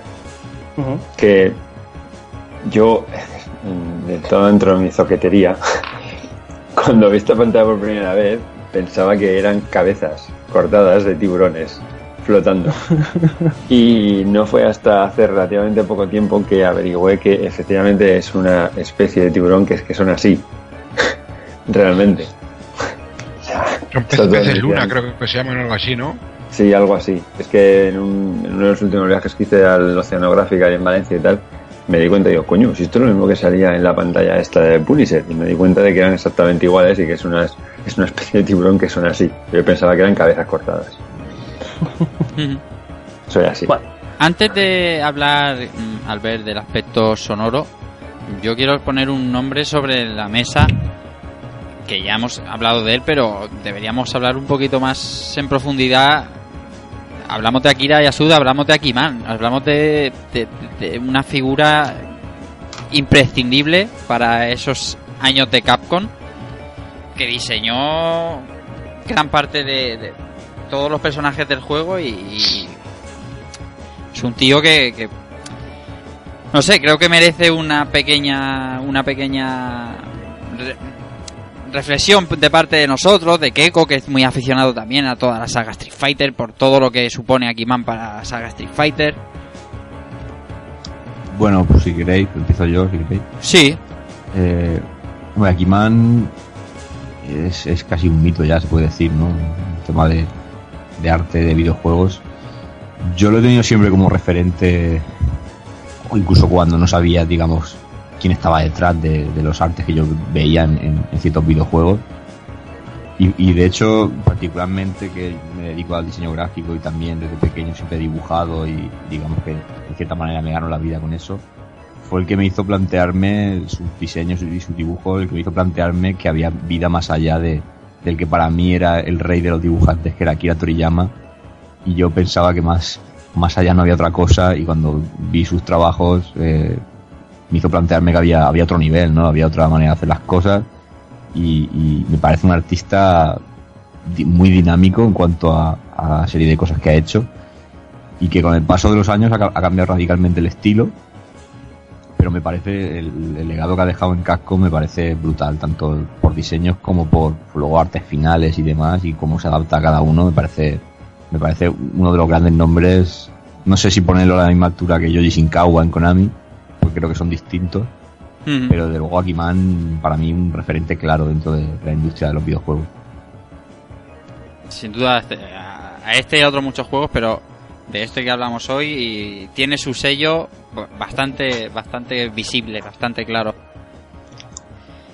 Y no os olvidemos que yo creo que no lo hemos comentado, el director de este juego, Albert, eh, Noritaka no. Funamizu. Otro, otro que tiene un historial que no veas. Sí, sí. De hecho, hasta hasta no hace mucho sigue siendo productor de, de grandes sagas y de grandes eh, entregas de, de juegos en Capcom y tienen su haber como productor o como pl- planificador o como director casi todas las obras mm, grandes que te, que te vengan a la cabeza de Capcom hablando Todos los tochos de, Cop- de Capcom los ha tocado de alguna manera. Sí, sí. Más últimamente como productor o como productor ejecutivo, vamos, como como tío que pone ahí la mosca y por donde quieren, por donde quiere que vaya el producto, pero empezando por por, por diseñador, por diseñador de personajes, desde, desde el, un, un Squadron, de, hasta Ujú. Street Fighter, todo lo que se te ocurra. Y por supuesto, director de, de este Punisher. Y ahora, Correcto. hablando del aspecto sonoro, hablando del aspecto sonoro, porque también hay un nombre propio que para mí es Sí, no, no, supongo que a ti también te toca, te toca la patata, correcto. ¿vale? porque hablamos de, de, de Yoko Shimomura, Sí, señor. ¿vale? También, con, también fue compuesta con, con Isao, Isao Abe, compositores de, de nombre de Capcom, ¿vale? que tienen con, con bandas sonoras a sus espaldas de, de la talla de Final Fight y Street Fighter 2, Ujú. King of Dragons. Vaya, que Yoko Shimomura, después de, después de dejar Capcom, también bueno, se pasó unos cuantos años en, en Square haciendo bandas sonoras para, por ejemplo, para Super Mario RPG, para Secret of Mana, para las, toda la saga Kingdom Hearts. Vaya, que, que la mujer nos ha estado quietecita y como, como he dicho, a, a ti, Rafa, supongo que te toca la patatita. Sí, ¿no? claro, porque, bueno, en, en 90 y... A principios de los 90, 93 o así, abandonó Capcom para irse a Square y hacer, como has dicho, pues The Secret of Mana, mm, Parasite y el magnífico Kingdom Hearts. eh, y claro, son músicas que yo tengo muy, muy muy interiorizadas, pero es que este juego tú lo escuchas y sabes que es de Shimomura, o sea, no suena como el clásico beat'em up, no sé, podría decir, mm, no sé, no suena como un Steve for Rage, es, es, es que no se puede, no se puede describir, tú lo escuchas y dices, esta, esta canción le pega también a otro tipo de juego, como puede ser, por ejemplo, Parasitive. Es que a- a- ahí quería entrar. Es que con este juego pasa lo mismo. O sea, tiene una banda sonora que no me la imagino de otra manera que, que la que tiene. O sea, y es un, son unas composiciones que igual casarían mejor, a lo mejor con otro juego, pero resulta que, que tienen toda la esencia de lo que te están contando. Sí, sí. O sea, es, es estamos hablando en este caso de un juego de, de, de ambiente o temática de, de terror, pero tiene una serie de melodías que incluso pueden tirar más a algunas hacia un anime así de tipo oscuro, pero que casan, casan perfectamente. Increíble. Sí, sí. Yo, por ejemplo, da- dándole un poco de continuidad a lo que estáis diciendo, eh, de todos, para, para mí personalmente, dentro de todo lo que ha hecho esta, esta tía dentro de Capcom, eh, y ahora me podéis, me podéis tachar de hereje, eh, lo que más me gusta es The King of Dragons, pero por varios motivos. Principalmente porque, eh, aparte de que es un juego que, que adoro, que me encanta, eh, creo que eh, en este caso estaríamos hablando de que por encima del 50% de la dinámica del juego la da la música. O sea, si Sí. tú coges ese juego, le quitas el sonido, eh, estás perdiendo una cantidad de, de- de- de emoción de todo lo que te, te- lo que te, que te podría dar, que es, es alucinante lo que se nota. Y realmente es el- la variación de las, de, las, de las melodías que ponen en el juego, cómo van cambiando las diferentes pantallas y la melodía que tiene cada una de ellas, lo que da la epicidad a ese juego. Porque lo que es el pro- propio juego en sí mismo es bastante sencillo en cuanto, en cuanto al desarrollo y al planteamiento, porque es, es de 91, todavía no estaba tan avanzado como por ejemplo este. Pero en ese caso es que es meter la música de estos, de estos dos y es que lo dejaron clavado, niqueladito. Mm. Y luego, eh, bueno, para Pues, los Y luego ha hecho Street Fighter 2. claro, claro, y Final Fight. No, no, que- es que... O sea, es que, es que ya está, con- o sea, y- Es, Ya tiene el cielo ganado. Ya tiene el cielo ganado. es increíble. pero ha- los Alpha también. Los ha hecho. Ha hecho Marvel vs Capcom. Y para los que sigan el juego, pues un poquito más actual, bueno, PS2, eh, el juego Kingdom, Kingdom Hearts, la saga Kingdom Hearts, eh, sin música, como bien ha dicho con Kino Dragon José Manuel, Kingdom Hearts le debe mucho, mucho, mucho, mucho, mucho a su banda sonora. Y es de esta tía, es que, no sé, es que lo borda, es que, es que no hay trabajo malo de Simomura. Quiero decir que en el, en el juego, no sé si es porque, no sé, o al jugarlo en emulador o no, no lo sé, pero la, la banda sonora encaja perfectamente en el juego, pero no, no he encontrado una melodía que digas, ostras, esta melodía se, se- se te queda, ¿vale? No sé, es una, es una banda sonora correcta para el Hmm. juego, pero no lo he encontrado un- una gran banda sonora. No sé. Pero, No, no, no, pero no, yo, A mí el tema de la primera fase me encanta. Eso a es el único que recuerdo de la Sí, quizás el, el- más, más, más, más típico, ¿no? Pero, no sé, al ser, al ser microtemas, porque la verdad es que sí que es cierto que cada fase tiene dos o tres temas. ¿vale? Pero no sé, yo no le he encontrado la... la- no sé, no le he encontrado el, el punto de decir, esta, esta es una banda sonora de, de videojuego guapa. O sea, no sé, no, no, es opinión mía. Est- y estoy casi de acuerdo. Puede ser que no te quede la tonadilla en la, en la cabeza, pero es un poco como lo que ha dicho Keiko. Eh, sin, la, sin esa banda sonora, este juego sería otra cosa. Sí, sí. Que, que digo que encaja como un guante, ¿eh? Sí, la, sí. la banda sonora. Es Pero que yo creo, que es, que creo que es eso lo que busca. Si os fijáis, eh, la banda sonora no tiene nada que ver con otros juegos que a lo mejor incluso son un poco más recordados, como eh, Casco and Dinosaurs o el, el Warrior of Fate que hemos comentado antes, o la música del Capitán Comando, que es mucho más vistosa. Sí. Aquí la música es eh, lo que decimos, que casa como un guante, tiene el, el- el distintivo de, de Shimomura, pero es como más oscura, más una música, digamos, un poco más adulta y quizás lo que lo que te haga verla distinto y no, yo qué sé, te- afrontarla de otra manera. Pero yo creo que es una música, una banda sonora eh, distinta precisamente y por el- al, tener ese toque distinto es lo que lo hace tan especial. Quizás su, su- su función a lo mejor es un poco más la de acompañar y, y casar un poco con la estética más que, Exactamente. sí, más que la composición musical pura de que te quede después una melodía clara, como puede pasar Sí. a lo mejor en el, en el, en el Caballero de la Mesa Redonda de Capcom, que siempre hay alguna pantalla que se, que se te queda grabada. Pues eh, yo creo que, que eso, eso no significa que sea una banda sonora mala, pero simplemente que la tienen que hacer de otra manera. Claro. Es algo, es una banda sonora que si te pones a escucharla sola, te va a parecer un poco insuficiente porque son temas muy cortos y se te haría muy repetitivo, pero que dentro del juego encaja perfecto. Por ejemplo, también le pasa, por ejemplo, al, al primer Dungeons and Dragons, al Tower of Doom. Toda la banda sonora realmente dentro del juego está muy bien, pero son melodías cortísimas. Entonces, si te pones a escuchar la banda sonora de tirón, es que no se te queda escuchándola como disco, por ejemplo, porque no son melodías más largas, no son canciones, no es es otro tipo de es otro tipo de música, otro tipo de composición, pero que tú lo escuchas dentro del juego y te acuerdas dónde suena cada cosa, te- se te queda bien grabado dón- cu- cuándo suenan unas cosas, cuándo suenan las otras. Sí, Sí, por la ahí- estoy por ahí escuchando, la estoy escuchando así un poquito de fondo, que la, que la estamos oyendo ahora. Y sí que es cierto que recuerdas eso, ¿no? Momentos de, ah, hostia, esto sonaba aquí, esto sonaba allá.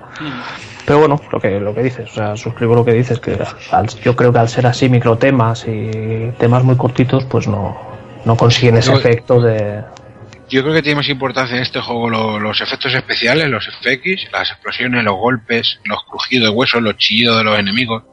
Yo creo que tienen más, más importancia que la música en sí. De la violencia. El sonido acompaña esa violencia. Exactamente. Muy bien, pues ya hemos hablado del aspecto gráfico, el sonido. Eh, ¿Qué más nos queda, Albert? Pues las versiones o versión, ¿vale? Porque que yo sepa la única port directo de este arcade se lo llevó Mega Drive. ¿vale? Supongo que el Seal of Quality de Nintendo pues no le hizo mucha gracia la, la violencia del juego. Que va, que va. Mega Drive la mejor consola, tío. Tiene la explicación. Y nada, la versión de Mega como conversión yo creo que es una buena conversión, ¿vale? Que se hizo en el 94 en Estados Unidos y 95 en Europa. Es cierto que en esos años, pues eh, como me recordó el otro día José, hay, hay beatemaps que se lo comen con patatas como el, como el Street of Rage 2. Pero creo que como conversión de un arcade a una 16 bits no está nada mal. ¿Vale? Se deja, se deja y, y se dejaba jugar bien en, en su día. Decir que este juego no salió en Japón, ¿vale? Supongo que por el éxito de Mega por allí en Japón no era tal como el, como, la- como el éxito que tenían en Estados Unidos y, y Europa. Fue desarrollada la versión por Skulltooth Software. ¿Vale? Es una desarrolladora americana que tiene a sus espaldas juegos como este, la saga de Super Star Wars en Super Nintendo, las versiones de Mortal Kombat de Super Nintendo, el 3 de Mega, el Barsnik Mare de Mega también. Las Vale, versiones de Mortal Kombat de Super Nintendo. Dime. Digo, las versiones de Mortal Kombat de Super Nintendo, ¿no? Eso es. Sí, bueno, sí. Mm. Con la sangre. Mm. Bueno. Bueno, eso en el 2 ya lo arreglaron. Mm. Y nada, eh, como ya os he dicho, pues yo creo que es bastante fiel al arcade. O sea, sigue. Todo, lo- todo el camino del, del arcade es, es- es clavado. Teniendo en cuenta las limitaciones de la máquina, o sea, recordemos que es una 16 bits. Decir que cuenta con, con ciertas escenas censuradas. ¿vale? No, no era Nintendo, pero tampoco era, era lo mismo que un arcade, ¿no? Y nada, eh, el tiro, el tiro por ejemplo, de, de a bocajarro que le da a Punisher a Scully, pues no, no está. Nick Furia no fuma en Mega Drive. Está, está mal visto que, que en las consolas la gente fume. Las imágenes de la familia no aparecen en la intro. Las niñas, las ninjas van más vestidas, van con cuello alto. Y encontramos un personaje, un cambio de personaje curioso, que es el enemigo de la, de la, de la segunda fase. ¿Vale? Que Wardroid pues es un androide así más, muy mecánico, muy, muy tocho. ¿Vale? Y aquí nos encontramos, yo digo que es más orgánico porque parece que tenga músculos el, el robot. Y me recuerda al, al- al del Rise of the Robots en, en versión roja. No sé vosotros qué os parece el, el robotito este, pero me ha recordado a. Es Algo, que la recreativa el Wardroid va animado por partes, requiere un montón de, de, de procesador, un montón de, de potencia que y en la Mega Drive es un sprite animado y fuera. Es Hmm. solo un bloque de un bloque de animación, no tiene nada que ver. Sí, pero puedes hacer el sprite, o sea, que el, que el patrón de ataque o los ataques no sean los mismos, pero el sprite intentar, no sé, parecerse algo más, creo yo. A lo mejor por volumen, por tamaño, también si los sprites son más, la versión de Mega Drive son más, algo más pequeños, más escuálidos, más canijos. Mm. el arcade también es que tiene mucho detallito gráfico y a lo mejor para traspasar la Mega Drive es más complicado. Bueno, o, fueron, o simplemente fueron a lo fácil y a lo mejor reciclaron este sprite de otro juego, vete tú a saber, esta gente funciona así, ¿sabes? Sí, a saber. yo creo que va más por ahí. Yo de todos modos quiero, quiero romper una lanza a favor de este juego porque esto, incluso lo habéis visto, luego lo veréis en los comentarios de algunos, sobre todo de Bill Ryu, que se, se caga en esta versión. Yo creo que hay un odio exacerbado hacia, hacia este, esta versión eh, de Punisher de Mega Drive y hacia el Street Fighter Alpha 2 de Super Nintendo y el Capitán Comando de Super Nintendo. Yo creo que para ser las versiones que son, que hay juegos mejores, claro que hay mil millones de juegos mejores, beaten up, juegos, eh, juegos de pelea, lo que queráis, pero son versiones eh, muy ambiciosas, pero yo creo que, que, que cumplen su función que es divertir y son solventes, tío. Y parece que siempre que hablas de, vais a hablar de, de Punisher, vaya mierda de conversión a Mega Drive. Joder, no tienes una coin op, no, es imposible. Y metieron lo que metieron y yo creo que está muy bien calzado. O sea, Está, está correcto, si es que Yo no, yo no la conocía, la versión de Mega Drive yo no la conocía, la he jugado ahora. Y la primera vez que lo puse dije, oh, coño, pero si esto es la máquina. La arcade en mi dije, casa. digo, a ver si empieza igual, tiene los mismos enemigos, tiene tal, no sé qué. O sea, a mí, yo la encontré correcta la, la versión esta de Mega Drive. es, es- Luego es es cuando me encontré los comentarios de, de, hostia, la, la versión de Mega es una mierda, tal. Digo, hostia, pues, no. A ver, no es. es una mierda es con qué? No, Es una es mierda es un con la es- Claro. no, es, no es que... se- Es que es del año 94 Sí, 93, 94, 94, 95. Y yo creo que, y, y lo hemos hablado eh, por, por el grupo esta semana, que, que radica ahí el, el- el considerarlo mal, o mejor o peor juego, ¿verdad, José? Sí, yo lo que. A ver, yo no. Es, es, es absurdo comparar la versión Mega Drive con la versión recreativa. Totalmente. ¿vale? Yo lo primero que tengo que decir es que yo soy de todo menos un hater. Eso lo tengo muy claro. A mí esta versión no me ha gustado. Y no me ha gustado porque no la comparo con la recreativa, como digo, me parece un absurdo. Lo comparo con juegos contemporáneos, otros beat'em up, de la misma máquina, que son muy superiores. Esto lo comparas con un Streets of Rage 3 que salió muy cerquita y se queda en algo bastante ridículo, la comparativa. Eso es lo que, eso es lo que yo demando de esta versión, ¿vale? So- la comparo con juegos que son de la misma máquina y de la misma época. Pero, pero bueno, a ver, es probablemente es la mejor versión que se podría hacer del arcade. En eso sí que voy a estar de acuerdo. Yo, hombre, eh, es verdad que, que tenía mejor recuerdo de esta versión, pero aún así cuando lo he vuelto a probar, la palabra que yo diría de esta versión es que es funcional. O sea, yo creo que... es, un juego correcto, punto. O sea, no es un Sí. juegazo, ni es un must-have, como sabes, ni es un juego para... Fíjate, hay mucha gente que ni se acordaba que había una versión para Mega Drive, o ni lo sabía. ¿Por qué? Porque no es un juego que, que necesite ser recordado y tenerlo ahí en la estantería junto a un Street of Rage 2, por ejemplo, o yo que sé, un- el, el, el- ¿cómo se llama este del boxeador de, de la Super Nintendo? Que también está muy... El Sonic Blastman 2, por ejemplo, que también es un juegazo, un up que está muy guapo no tiene nada que ver. Es un juego simplemente, pues a lo mejor incluso para alquilarlo, tío. Yo, por ejemplo, es un juego estos de bail locos que valen una pasta que yo no lo sabía hasta que hemos empezado a hablar de esto hace tiempo y pues que ese juego vale una pasta en eBay. Pues no tenía ni puta idea. Yo me acuerdo que lo compré en un videoclub de estos que te llevan para alquilar lo compré de segunda mano, tío, y lo compré por cuatro duros. Pero te Es un juego cosa, para alquilarlo, tío. También, si nos ponemos en, en la época, en el contexto que salió esta, esta conversión, yo, por ejemplo, que, que jugaba mucho a la máquina, yo hubiera lo hubiera disfrutado bastante de saber que lo tengo en mi casa. Claro. Claro, que no es, Es lo que mismo. tenías el mismo juego en tu casa. O sea, sí que. Sí, pero eh, yo, una, pero- una duda que yo tengo, ¿vosotros os acordáis de ver este juego en algún sitio? No, ¿En alguna tienda? No. no. Es que, es que yo lo conocí, yo, ni- yo no, me, no sé por qué, pero entonces, por aquella época yo leía hobby consolas y tal, y yo no recuerdo de un análisis en hobby consolas. No lo sé, que- que a lo mejor. Pero yo no lo recuerdo. Yo, yo descubrí este juego en el videoclub. Llegué al videoclub un día y lo tenía allí el friki este de mascachapas allí. Y dice, he recibido juegos nuevos y tal. Y me asomo y veo la, la versión esta de Punisher. Dije, hola chaval, qué fuerte. Y así fue como conocí el juego. Entonces a lo mejor también ese es el problema. Que mucha gente que es que no, que no conoce el juego y, y te voy a repetir, eh, hay 10.000 millones de juegos mejores que él, mil, mil millones, los que queráis, los que me digáis, muchos juegos que son indispensables y este juego no es un juego indispensable, es un juego funcional para echarte unas risas. De hecho, yo estos días lo he jugado con mi hijo en la, en la Mega Drive, o sea, no emulador, en la Mega Drive que lo tenemos. Y, y me lo he pasado teta con mi hijo. De hecho, nos jugamos primero el arcade, que subí fotos si os acordáis, y luego me hice el de Mega Drive. Sí. Y la verdad es que cada cosa cumplió su, su función. Y Claro, no, no es lo mismo encontrártelo en aquella época que ahora. Ahora el que pilla una PlayStation y ve el juego dirá, joder, vaya mierda de conversión, pero tú lo pillas en aquella época y yo creo que te cumplía de sobra. Sí, Por lo sí, menos para las que las podías tener. Albert, ¿qué más te queda?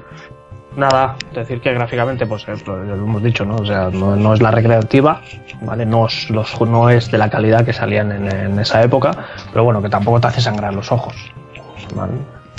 Sí que es cierto que hay un tema que a mí me, me- me fastidia un poquito, estos días que lo he estado jugando, que es que alarga las fases metiéndote más enemigos. ¿vale? Ya- yo creo que se dieron cuenta de que el juego le salió corto o, o el arcade era demasiado corto y el Es que el, mercado ar- el arcade, arcade es mercado- corto, si lo piensas, el arcade es muy corto. Claro, el arcade es corto, entonces meterlo en consola es, es un poco el, el mal este de, hostia, he pagado 60.000 pelas o lo que costaba, bueno, 15.000 pelas o lo que costará el cartucho en aquella época para a lo mejor 40 minutos de juego, ¿no? Entonces te metían más oleadas de enemigos.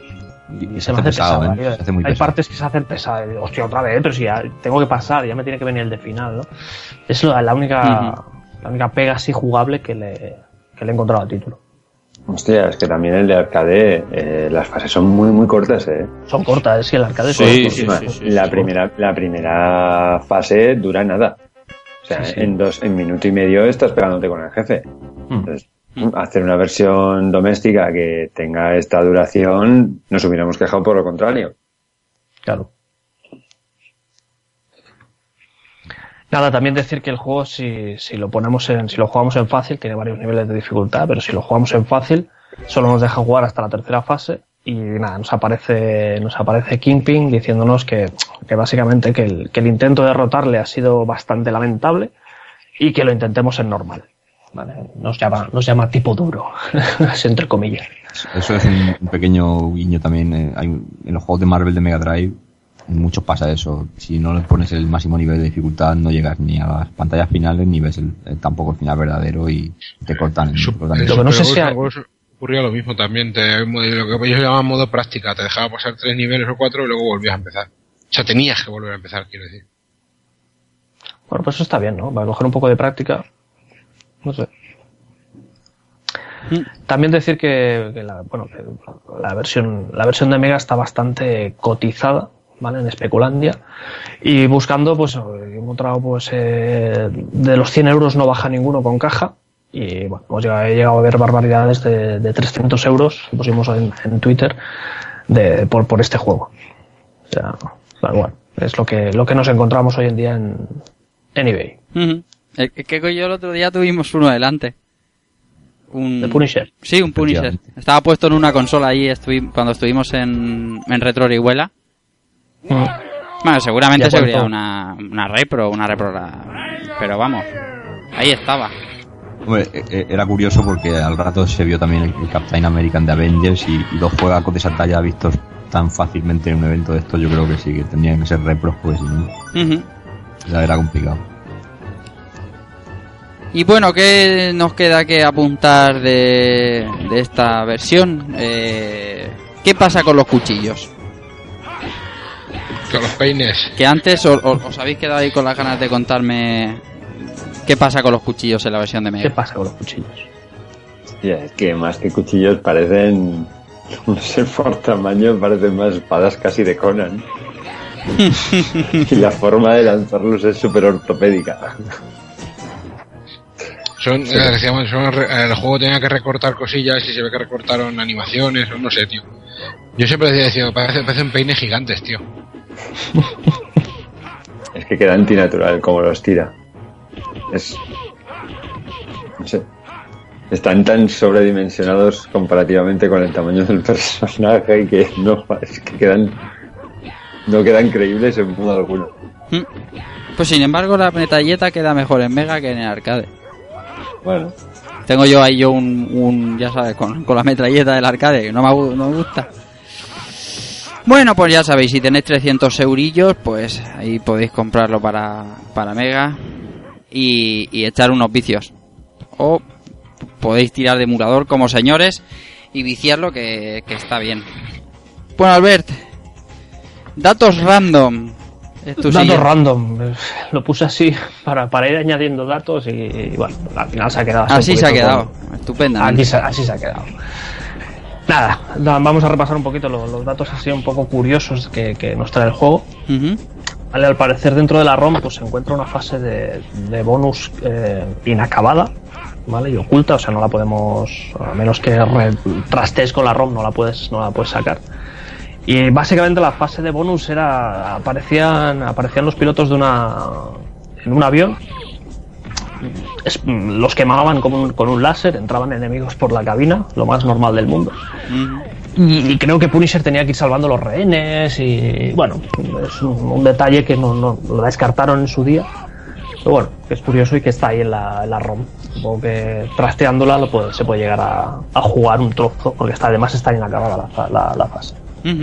Decir que, que en, en esta fase del avión, el escenario del- de lo que es el avión por dentro me recuerda bastante a, a otro juego de Capcom, que es el, el Jojo Bizarre que sacó en su día, que se portó a Drinkas y a, y a PSX, que hay un escenario en modo historia que es, es bastante clavado a esta, a esta pantalla. Ajá. Sí, en el que luchas contra, contra un bicho, ¿no? ¿Es ese? Sí. Mm. ¿Cuánto sabéis? ¿Qué más? Sí, sí. Eh, la versión japonesa de- del arcade es la misma, ¿vale? Lo que cambia es el- el- la patada voladora. En el juego tenemos una patada voladora, que en la versión europea americana es la- una, una patada voladora. En la versión japonesa eh, aparece una llama, o sea, el pie es una llama azul. ¿vale? Entonces cuando tocas al enemigo también se quema con un- en un fuego azul. ¿vale? Es un efecto que le dieron a la versión, a la versión japonesa. Muy Los personajes- manga. Sí, es un poco más, más, sí, más manga. Eh, decir que cuando nos matan, eh, la- sale una secuencia de, la cuenta atrás de los créditos en los que hay un personaje que nos está haciendo un masaje cardíaco, ¿vale? Y en, la, en, la- en el caso de, de Punisher aparece Microchip, ¿vale? Que es el que nos ha comentado antes Keiko, que era el personaje un poco que va va acompañando siempre a Punisher, que, que le provee un poco del armamento, de los gadgets y tal. Y si jugamos con Nick Furia, pues nos encontraremos a Alexander Pierce, que es el que nos practica el masaje cardíaco, y a Kathleen Neville, que, que- que es la que está preocupada por, por nosotros detrás. Cuanto me permites un momentín, Sí. eh, cuanto a Alexander Pierce, eh, yo, yo ahora me acabo de enterar, no sabía que era este personaje dentro del juego. Eh, bueno, el que, el que vea próximamente la película del Soldado de Invierno, que esté atento a ese personaje, que aparece en la película y, y su- que lo vea. No quiero spoilear nada, pero que, que, que esté atento. Bueno, bueno, bien, bien. Y decir que el karateka, hay un karateka que sale que es que es Jan Lee, ¿vale? y es una clara referencia a Stan Lee, creador de, creador de Marvel. Y bueno, hasta aquí los detalles así un poco de random, como he dicho yo, de lo- del juego. Y ahora vamos a pasar un poco al, al tema audiovisual cómic. Y nos encontramos, bueno, que Punisher tiene tres, tres películas. ¿Vale? La más conocida, la, la única que conocía yo, es del 89, prota- protagonizada por, por Paul Lundgren. Y la segunda del 2004 con, con Travolta como villano, ¿vale? Son las más conocidas. Sé que hay una tercera, pero ya no sé ni de, ni de qué va. La verdad, ni, ni, ni quién aparece. No sé si Keiko tú tienes más, o las Sí, tienes más frescas, o las has visto. Sí, yo te hago un pequeño resumen. La- bueno, la primera, pues eso, la- es la, la más clásica de interpretada por Dolph Lundgren, que en esa época, en el 39, pues en toda esa década, pues sí, se hinchó a hacer películas, en plan, pues la de Rocky, la de Master del Universo, esta de Castigador. Lo único, Universales por ahí también. Soldado Universal es un poquito más adelante, pero no mucho más. adelante, Lo único que fueron un fracaso en general. Eh, este- esta de, de Castigador que hizo tuvo presupuesto de 9 millones y recaudó solo uno. Aquí en España se la llegó a llamar El, El Vengador. Y, y bueno, realmente es la película que quizás sea más, más fiel en cuanto a lo que es violencia. Luego tendríamos la de The Punisher del 2004. Como bien has dicho, estaba Travolta como villano, pero lo mejor de esa película es la, la que hace de mujer de Travolta, porque lo, lo demás es, es La claramente peli que sale, sale un luchador de lucha libre haciendo de ruso, que ahora no me acuerdo cómo se llama. El Diesel, coño, ¿cómo se llama Diesel? Ah, madre mía. Hostia, me estoy viejo, me hago mayor, tío. Bueno, el que hace de turco o de ruso, que tiene una escena de lucha Sí. muy guapa. Dentro de la Eh, casa. Bueno, dentro de la casa exactamente, pues ese hace Kevin Nash, coño, que no me salía. Kevin Nash. Pues ese es Kevin Nash, tío, con el pelo rubio ahí a tope. y es lo mejor de para mí la escena de esa lucha es lo mejor de la película. Porque además la película de 2004 yo la veo y me parece que es hasta una tiene detalles de comedia, tiene diálogos como con chistes, ne- mucho humor negro, mucho diálogos súper raros, tío. Es una película como de, no te voy a decir que parodia, ¿sabes? Pero no sé, está ahí, está ahí en el límite. Es un Punisher muy suavecito, no es muy light, es, es, pues Y que tío, y metiendo chistes, chistes raros ahí, que cuando cogen el polo y le dan la espalda al otro. le- No sé, tío. El Punisher de verdad le había sacado la confesión al tío arrancándole las uñas y meándole para que le escociera. Hombre, esta era pues la- una época en la que salían, salían un montón de películas de Marvel experimentales para ver qué franquicias iban mejor y, y desde luego Punisher pues no, no iba a ser una de ellas.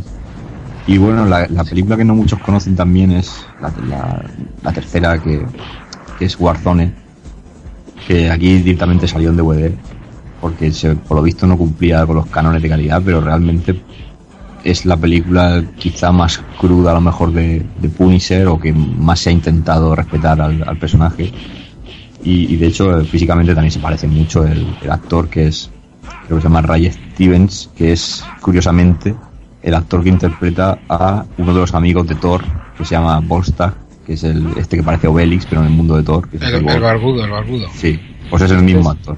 Este es el que hacía, el que salía también en la serie de Roma, ¿no? No sé si la habéis visto alguna. Pues esa es que esa serie no la he visto. No, yo no Que he visto. hacía un personaje que se llama Tito Pulo, así un tío grandote. Hombre, este tío impone, impone bastante. Pero no sé, no sé, la verdad es que esa serie no la tengo ahora mismo fichada. Y, y bueno, en esta tercera película, pues eso, eh, tenía un villano mítico como es Jigsaw.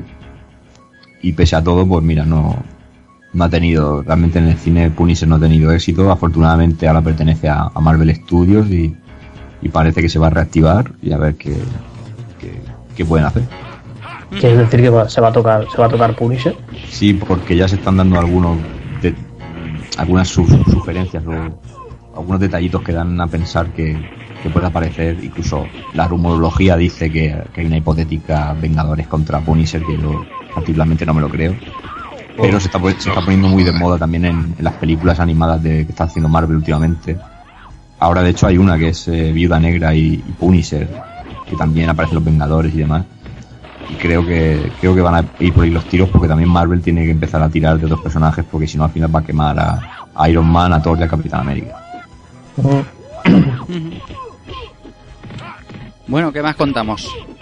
Pues nada, que Nick Furia se puede desbloquear en el Marvel Ultimate Alliance, pasando todo el juego, y es un, un- un jefe en la secuela del juego.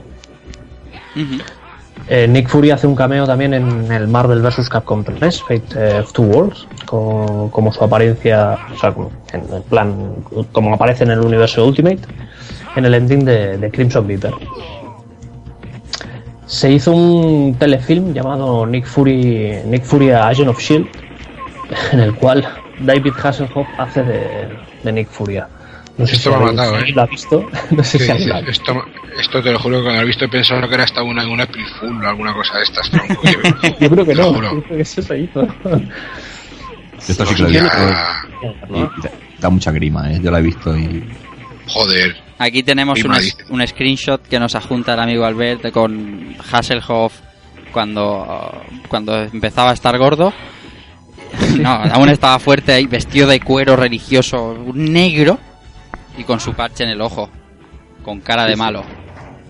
Imaginaos que, Jo- que Joaquín Cortés se folla a Blade, tío, y sa- lo que sale, pues eso es lo que tenéis ahí.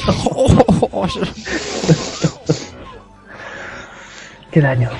Lo curioso de esta película es que uno de los guionistas es un tío que luego ha escrito también la película de Blade y, y ha escrito también eh, Caballero Oscuro, que es David S. Goyer.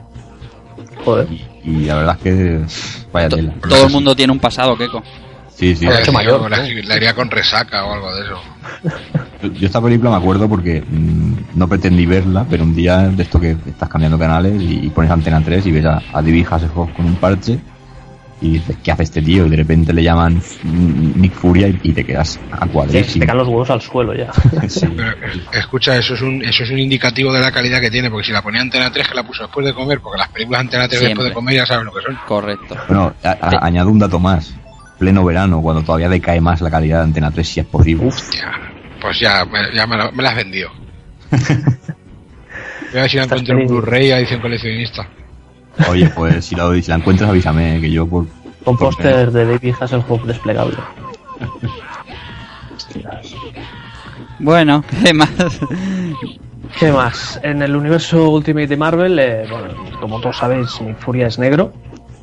Vale, y bueno, lo que hemos dicho, ¿no? Que el personaje se diseñó ya, yo creo que pensando en, en, en Samuel L. Jackson, porque si miras, miras el cómic es, es pastado a, a Samuel L. Jackson. Y es más, yo creo que, el, que, que- que Samuel L. Jackson leía, leyó los cómics de Ultimate y dijo, hostia, este, este tengo que ser yo. Entonces fue cuando le, le- le propusieron el, para hacer el papel. Esto tiene eso yo, me cago en la puta. Sí, supongo que ahí, ahí yo diría derechos de imagen, ¿no? Pero, pero bueno, queda más bucólico decir eso, ¿no? Que digo, hostia, tengo que ser yo, tengo que ser Nick Furia. Y acabo siendo Nick Furia. Hombre, aquí, aquí tengo que apuntar unas cosillas y es que, bueno, se suele decir eso, ¿no? Que, que, o sea, que en Samuel L. Jackson se vio ahí y dijo, qué guay tal, qué guay nada, porque un actor se ve su imagen por ahí sin permiso y lo primero que hace es poner una denuncia y, y, y a cobrar pasta. pasta. Claro. Lo que pasa que, bueno, los cómics de Ultimate tienen muy mala leche y salía también el presidente Bush y demás. Y otras, y otras personalidades así famosicas. Y el tema es que ya desde los propios cómics de Ultimate, ya los propios personajes dialogan que si se hiciera una película de los Vengadores, ¿quién, quiénes lo- los interpretaría? Y el propio personaje dice, a mí me tiene que interpretar Samuel L. Jackson. Pero es que esto ya también iba con un poco de, de idea por parte de Marvel, porque eh, Marvel pasó una época así un poco mala y, y- y vieron que a lo mejor en el tema del cine pues podrían podrían eh, sobresalir. Entonces claro si ya iba- te iban situando un poco con los cómics y demás y la gente veía que, que les gustaba siempre era más fácil hacer, hacer personajes parecidos a alguien famoso para luego trasladarlo a- a- al cine sin, sin la menor consecuencia ¿no? de que se quejara la gente y demás. Entonces pues Es que bueno. teniendo, teniendo la, la productora, porque creo que Marvel es, es productora ya, o sea, la, la, ahora mismo si pones Marvel Studios son suyos Exacto, en Marvel Studio. Teniendo el cómic, teniendo las películas, o sea, es que puedes dar rienda suelta ahí a, a lo que dices, ¿no? Empezar, empezar a, a- a introducirte temas en cómics que luego acabarás viendo en películas, ¿no? O Y- al y- revés. Y tengo- Y al tener en cuenta también que el, que el señor Jackson este es que es friki de cojones también, ¿eh? Es, es, un, es un cachón de- y le va la marcha a este le tiro que toca las palmas y se vuelve loca. Sí, sí. El- hasta que no salió en Star Wars, hasta que no salió en Star Wars no paró en que hacía de Mace Windu también. Y era un papel que él quería hacer, quería salir en Star Wars y hacer de caballero Jedi, y de hecho es el caballero Jedi más fuerte, más incluso que Yoda, lo que pasa es que al final, bueno, quien lo haya visto pues ya sabe lo que pasa con él. Es el puto amo, vaya. Pues, como, como curiosidad a lo que decía Albert de traspasarlo al cine y demás, hay un caso inverso y es que en una de las imágenes que, que ha juntado Albert al guion, vemos a, a Nick Furia con, con un traje con una estrella en el pecho. Es un traje típico que ha llevado también el Capitán América y es el que luce en la segunda película. Bueno, pues esto, esto, quiere- esto viene a un tema. Est- Esta imagen no es del universo Ultimate. El tema es que ha conseguido tanto éxito el Nick Furia de, de Samuel L. Jackson que Marvel, como tiene que aprovecharlo todo, lo que ha hecho ha sido inventarse una excusa argumental que no voy a spoilear porque es- ha salido en un cómic de hace un año y mucha gente a lo mejor no lo ha leído. Pero el, el Nick Furia negro se ha integrado ya al universo clásico de Marvel, con lo cual convive con el, con el Nick Furia de, de este, de este juego de Punisher que hemos, que hemos estado hablando. O sea, está el clásico y el, y el, y el Ultimate juntos. Sí, lo han unido en un parentesco un poco pillado con pinzas, pero han, han Joder, un metido, a, poco, un poco pillado con pinzas. han metido a, a este Samuel L. Jackson negro y a la gente Coulson de las películas también lo han metido, que es el personaje que figura al lado en esta ilustración. El que está con las gafitas. Sí, Que de hecho, eh, la foto, una, perdona que te cortes, que ahora que dice de Colson. Yo vuelvo, es que estoy todavía un poquito eh, impactado por la foto de la peli de David Hasselhoff. El tío que está al lado del detrás con la cara que parece te cagando, ¿ese es el agente Colson de esa película? No, el agente Coulson no existía en el universo Marvel. Ah, tía puta, pero bueno, eso es, es que yo me he quedado lo mismo, como sea ese tronco. Ese probablemente sea Alexander Pierce, lo que pasa es que tengo una película ya tan antigua que no, que no sé si... Ya, pues tiene un, tiene un jeto el pobre macho que dan ganas de poner una inyección letal y que deje de sufrir. Y, y no sé, es aquí en Marvel, pues eso, eh, cuando tienen éxito con algo, pues es lo que ha pasado, lo canonizan en los cómics y, y ahora pues con el agente este Coulson también, que tiene su serie y demás. Y bueno, y, y como dos apuntitos más, ya con respecto a Punisher, decir que, que este personaje apareció también en un juego de Spider-Man que hay en PlayStation 1, que aparece por ahí en medio para ayudarle. Y también protagonizó un juego de PlayStation 2 de rollo Max Payne 1, que hombre, no es una obra- no es una maravilla, pero desde luego casi probablemente sea uno de los mejores juegos que se ha hecho de Punisher y, y violento como el solo. Hay, Había, había Fatalities, ¿verdad? Eso es lo, Sí. lo mejor del juego. era- era- ten- habían torturas que tenías tú que currártelas para, para ver cuál, cuál era la más salvaje que podías hacer. Pero y lo- luego Sí. están los juegos que hemos dicho de NES y de, de Game Boy también, que de, son rollo cava, son de estos de mirilla, de ir disparando. Sí, no, no he puesto todos los juegos de Punisher porque, bueno, irán saliendo tal. O sea, pero bueno, que hay más juegos de Punisher en, en diferentes generaciones. Hay uno PlayStation 3, o sea, hay juegos en, en- en- en las diferentes generaciones. Muy bien, pues antes de dar por finalizado el juego y soltar nuestras pequeñas conclusiones, hay unos cuantos amigos que han querido dejarnos comentarios a raíz de, de este programa, así que, Keiko, hoy te pido que seas nuestra Irene Junquera y nos leas la voz, que seas la voz de nuestros amigos. Vale, pues si queréis empezamos ya. Muy bien. Bueno, pues comenzamos por José M. Pereira. No quiero decía, ¿cómo no recordarlo? Las, la, la de monedas de 5 duros que me he gastado en ella. Me encantaban los beat'em up y los cómics Marvel, así que era la combinación perfecta junto al Captain American de Avengers y el X-Men. Luego, Rafa J. Osuna nos decía, y otro juego del que hablé en, en Genkia. Tenemos gustos similares. En Gamikia, en Gamikia. Gamikia, Gamikia. Ah, Rafa Gamikia. era, era, era mi jefe. Rafa, qué crack. Sí, señor. Eh, luego, Tony Fulci 78 nos decía, gran arcade, quizá no el mejor de Capcom, pero muy divertido. Sí, la conversión es flojita. y nunca fue mi favorito, pero sí que le metí bastantes horas a dobles.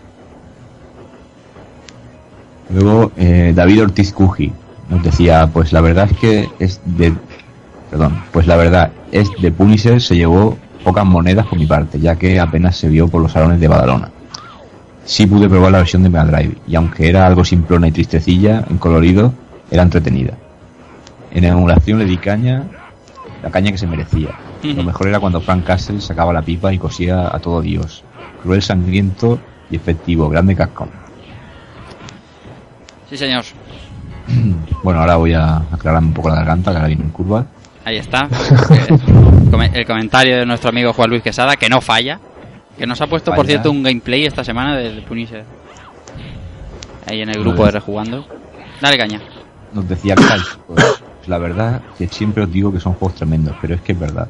Rejugáis tremendos juegos y este no iba a ser menos. Yo este juego lo, lo jugué bastante en los salones CJ de aquí, de Jaén, aunque estaba en, en más salones, pero es que los CJ eran los mejores de Jaén. Pues qué deciros, me encantaba jugar con Punisher, aunque también me gustaba quedar con un colega para jugar como Player 2 a este juego para poder coger Joanic Fury. Y bueno, tremendo beat'em up con tremendos bosses y grandísimos sprites de los bosses, sobre todo Kingpin.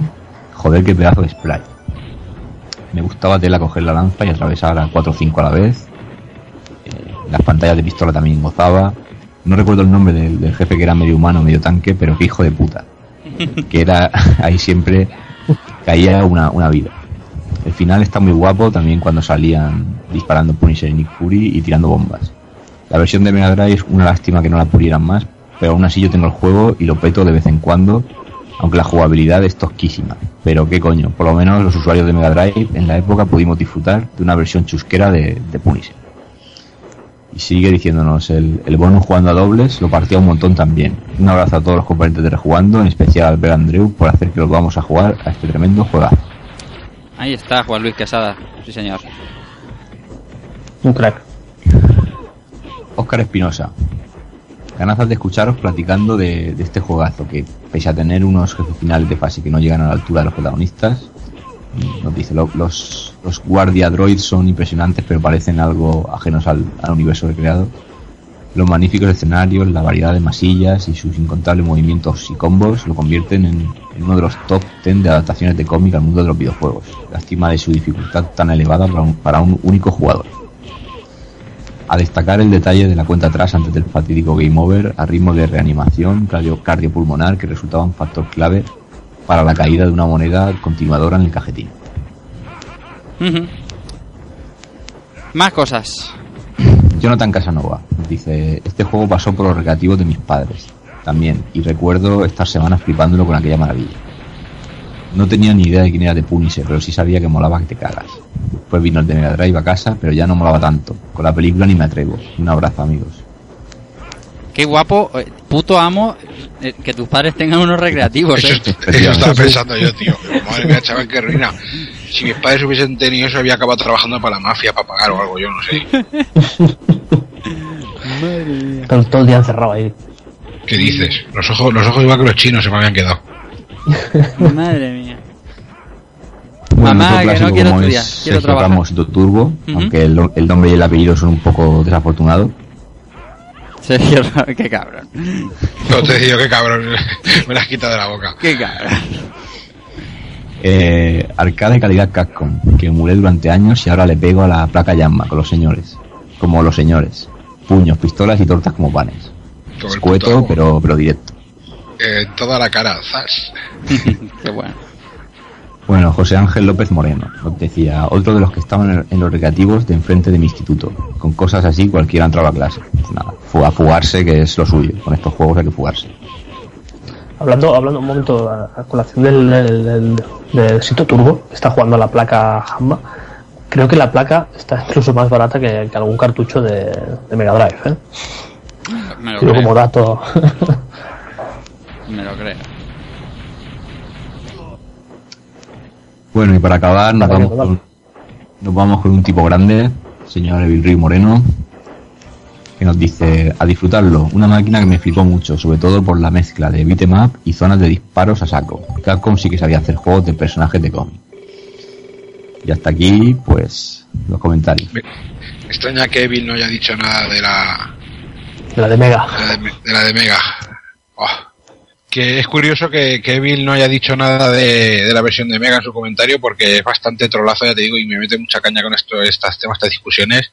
Y algún día llegaremos a las manos, aquí con mi colega voz de hombre, con esa voz que tiene cavernosa cuando se pone a trolar de, de las conversiones de Cascon a los 16 bits, me toca mucho, los, por decirlo finamente, las pelotas. El Evil es que es un, el Evil es un señor de, de salón y, y quiere los juegos que habían en el arcade tal cual. Claro, vaya. Eso es así. Y, me- y a mí me gustan los platos de macarrones con queso y las tetas gordas, y hijo mío, pues no siempre toca. Bueno, hemos terminado con los comentarios. ¿Nos queda alguno por aquí? Sí, nos queda uno por aquí, Sí. Keiko. Sí. Vamos a ver. El amigo Juan Carlos Molina, Luis nos dice: Gran recuerdo de este título de la CPS1 de Capcom. La calidad gráfica y el diseño de los escenarios es, es sencillamente impresionante. Gran conversión para Mega Drive, sin duda alguna. Cuántos buenos ratos nos ha dado la máquina de Sega con este juego. Una vez más, de 10. Un saludo. Muy bien, ahora sí, eh, ya están todos y reitero como siempre las gracias por, dedicar un ratillo y contarnos vuestras experiencias con los juegos que tratamos, que es más o menos de lo que se trata, ¿no? De que, que haya un poco de feedback y que, y que nos contéis cómo vivíais esta- estas máquinas, estas joyas de- del videojuego. Y nada más, eh, es hora de sacar unas conclusiones de- del título y, como no, Albert, empieza tú. Pues nada, yo creo que es un es un buen beat'em up. ¿vale? No, quizá no es el mejor de Capcom. También, también Capcom tiene muchos. Vale, pero bueno, es un beat'em up correcto o dentro de los buenos, con su variedad de la fase de las partes de tiros. Pero como ya os he dicho, tampoco no, no me apasionan mucho, muchos los trozos de, de los tiros. Pero bueno, eh, yo creo que es bastante, bastante jugable, es muy corto. Sí es cierto que es un juego cortito, que en mm, media hora, tres, tres cuartos de hora, bien, bien, bien te lo puedes, te lo puedes pasar. Y no sé, yo lo, lo he contado todo ya más o menos como, como bien, buenamente he podido. Y es un juego que, que se puede rejugar, que, que le puedes echar unos cuantos créditos que es rapidito y directo, violento como él, como él solo, y que vaya, que, que le deis caña a Punisher porque, porque vale mucho la pena. Eh, Alex, Sí, ¿tú qué Dime. conclusiones nos dirías sobre este Punisher?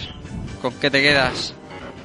yo me quedo con, con las partidas de jugadores que, que eché en su día con, con gente que con la cual ya no tengo oportunidad de jugar porque por muchos por muchas cosas de la vida y con las partidas que he estado estos días con mi hijo que aunque seamos de siempre, si es que es un juego violento y tal, pero yo me crié con esos juegos y soy una persona totalmente normal. y yo tan normal. pero que ya te- me quedo con ese toquecillo mm, gore extraño, ¿sabes? Y con el modo de jugadores, como digo, y me quedo con la versión de Mega Drive, digan lo que digan. Muy bien.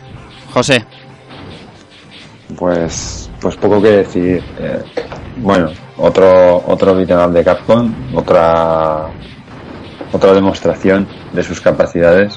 Eh, yo he disfrutado muchísimo con esta compañía, he disfrutado muchísimo con este juego, me ha quitado mucha pasta, lo he pasado muy bien jugando a dobles y lo único que nada, cada cierto tiempo es volver a cogerlo emulado y dar unas dar unas partidas porque me lo sigo pasando igual de bien que, que cuando jugaba en el recreativo.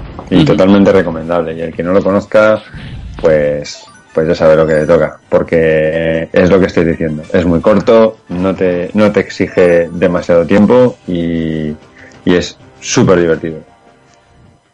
Sí, señor. A ver si eh, en esta segunda temporada el siguiente beatmap de Capcom te lo coges tú y haces uno de los tuyos, de esos que tú tienes ya en mente. No, eso está claro. Eso va a entrar. Sí, señor.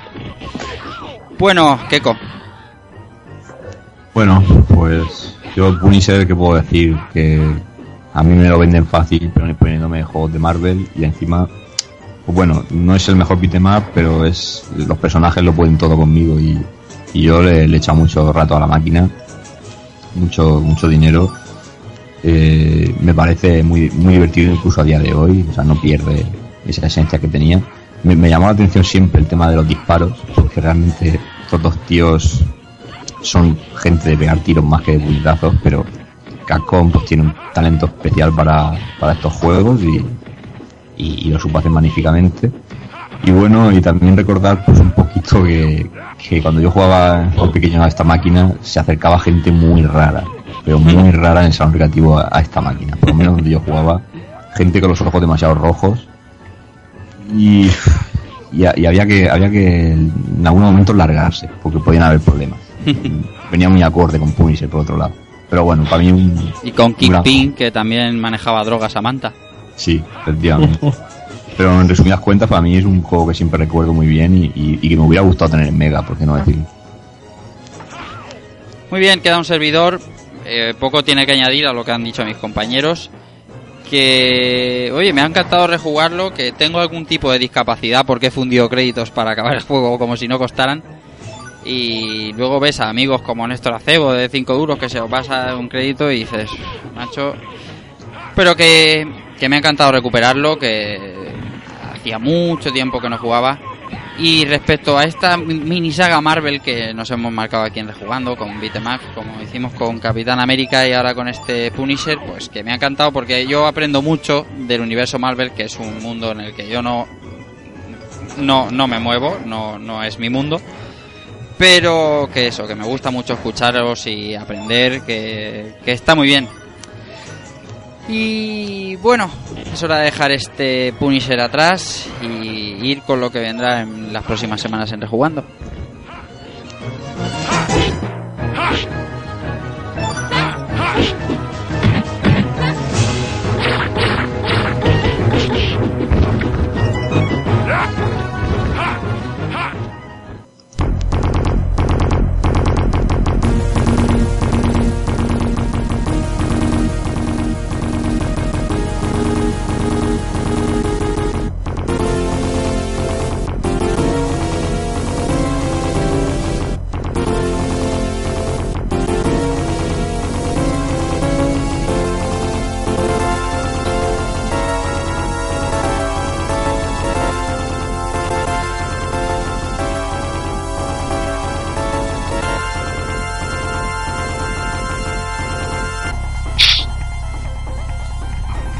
Bueno, siguiente programa de Rejugando nos coincide con Retro Madrid.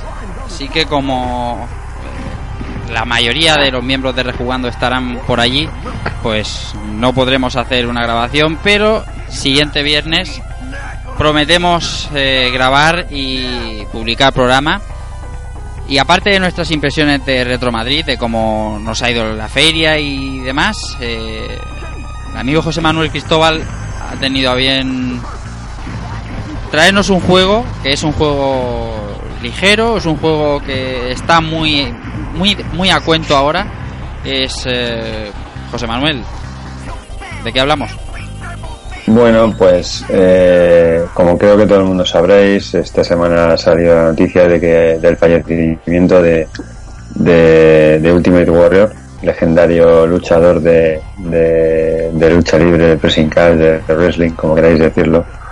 Y hemos pensado hacer un pequeñísimo homenaje eh, bajo nuestro particular prisma, eh, re- rejugando un, un juego mítico de las recreativas que no es otro que WrestleFest de, de Data East, que De creo que todo. ¿Perdona? De Tecnos.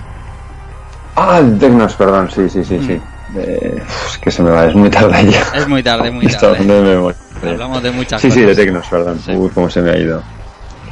Bueno, que la idea es esa, ¿vale? Jugar un poquito de nuevo a esta recreativa que yo creo que la tenemos todo un poco eh, enterrada en la memoria, pero que todo aquel que le hemos dado en su momento que nos ha gustado el wrestling, eh, en un momento dado imagino que habremos jugado y, y, que creo que va a ser interesante volver a volver a traerla tantos años después.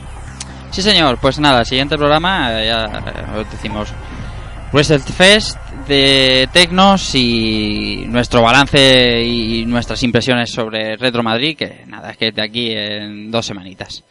Vamos con más juegos.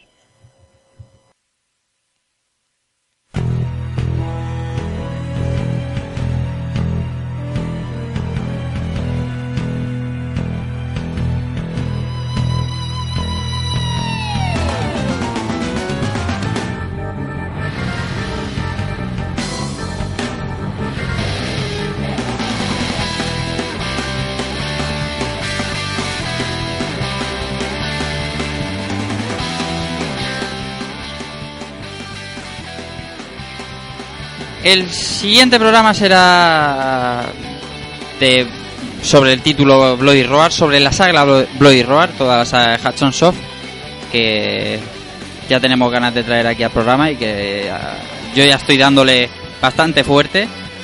Y nada, vamos a hablar de, de luchadores que se convierten en animales y por qué y un montón de cosas sobre este título que sobre esta saga que tantas buenas horas de juego nos ha dado.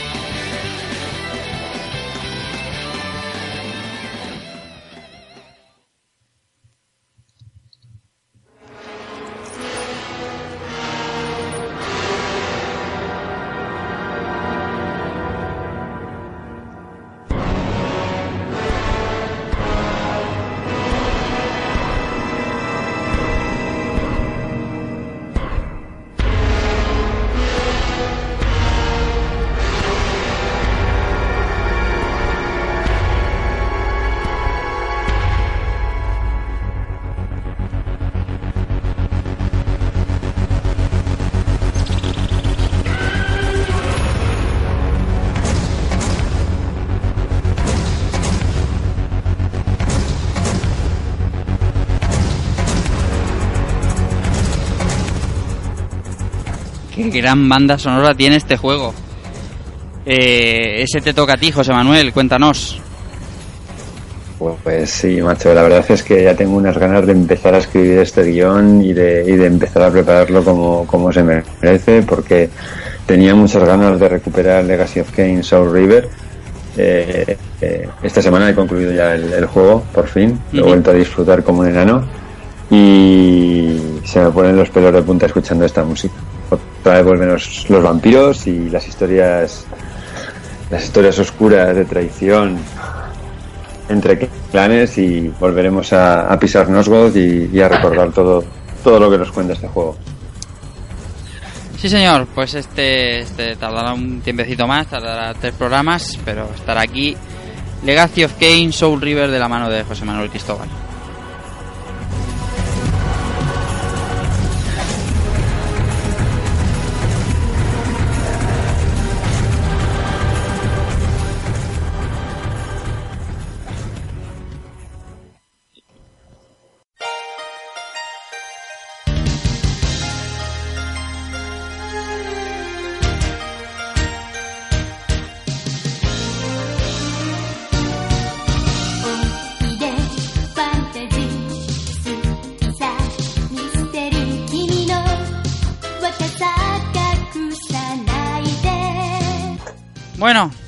Ahora sí, toca despedirse.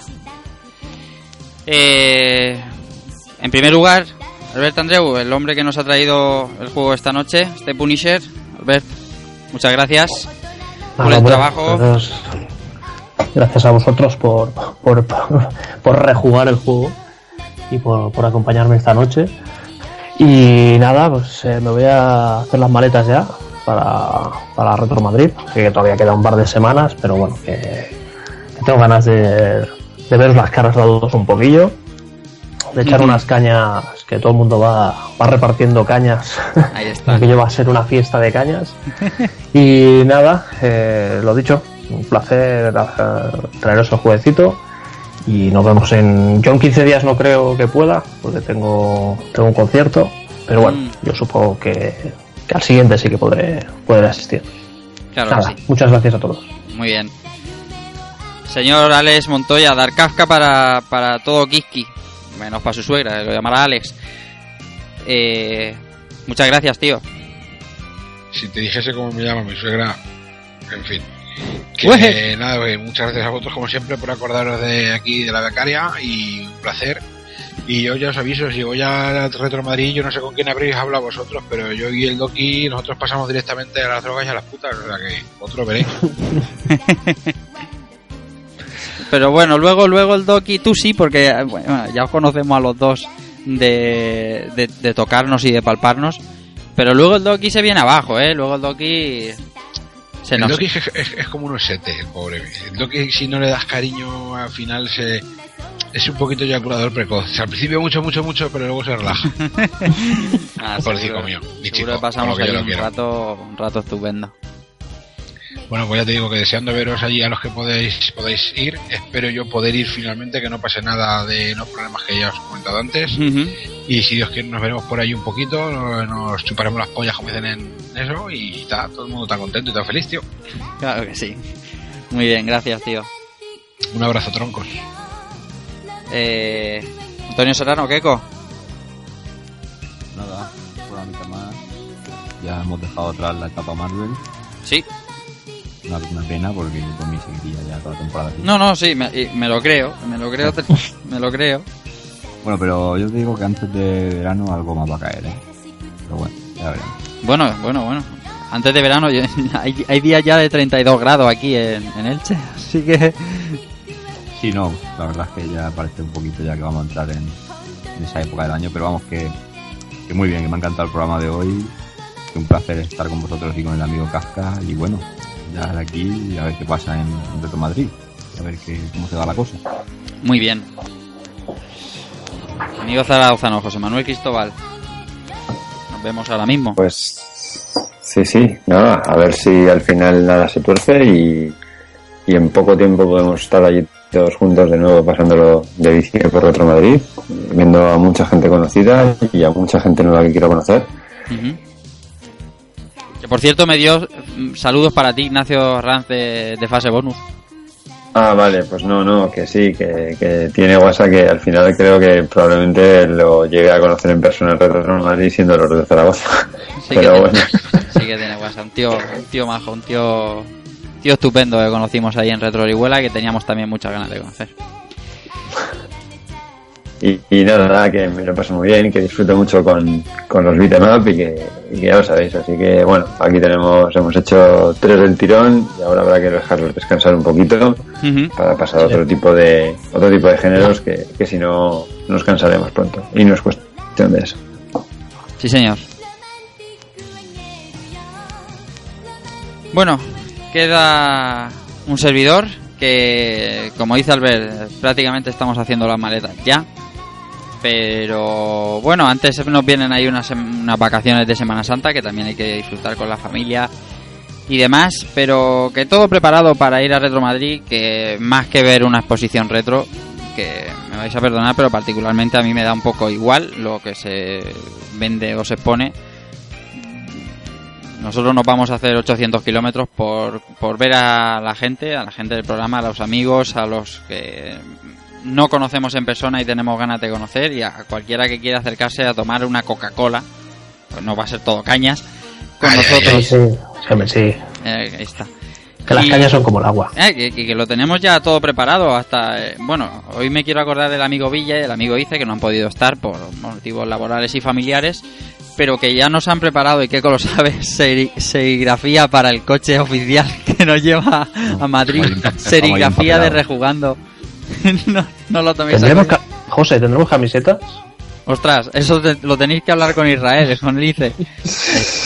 Que es en, te- en teoría hay que bajar hasta Elche, entonces... Ya, ya, pero es que coño, no le cuesta nada meterlas en la maleta, creo yo. No, no, no, además, el coche es grande. Hay que Así, tirar del Oh, órgano, ya, a, ver si, a ver si tiene huevos. así Ya, negocia- ya negociaremos con, con, con Ice por WhatsApp. La verdad es que el otro día, bueno, así que es nada, eh, los que estáis por Madrid, si veis una cor con un símbolo de rejugando es que estamos por allí, ya que este es mucho. que nada, que me lo he pasado muy bien, que deseando de que llegue otro programa, otro programa más para contaros cómo ha ido Retro Madrid, para contaros ese Wrestlefest y nada más, recibid un saludo de Rafa Valencia y chao.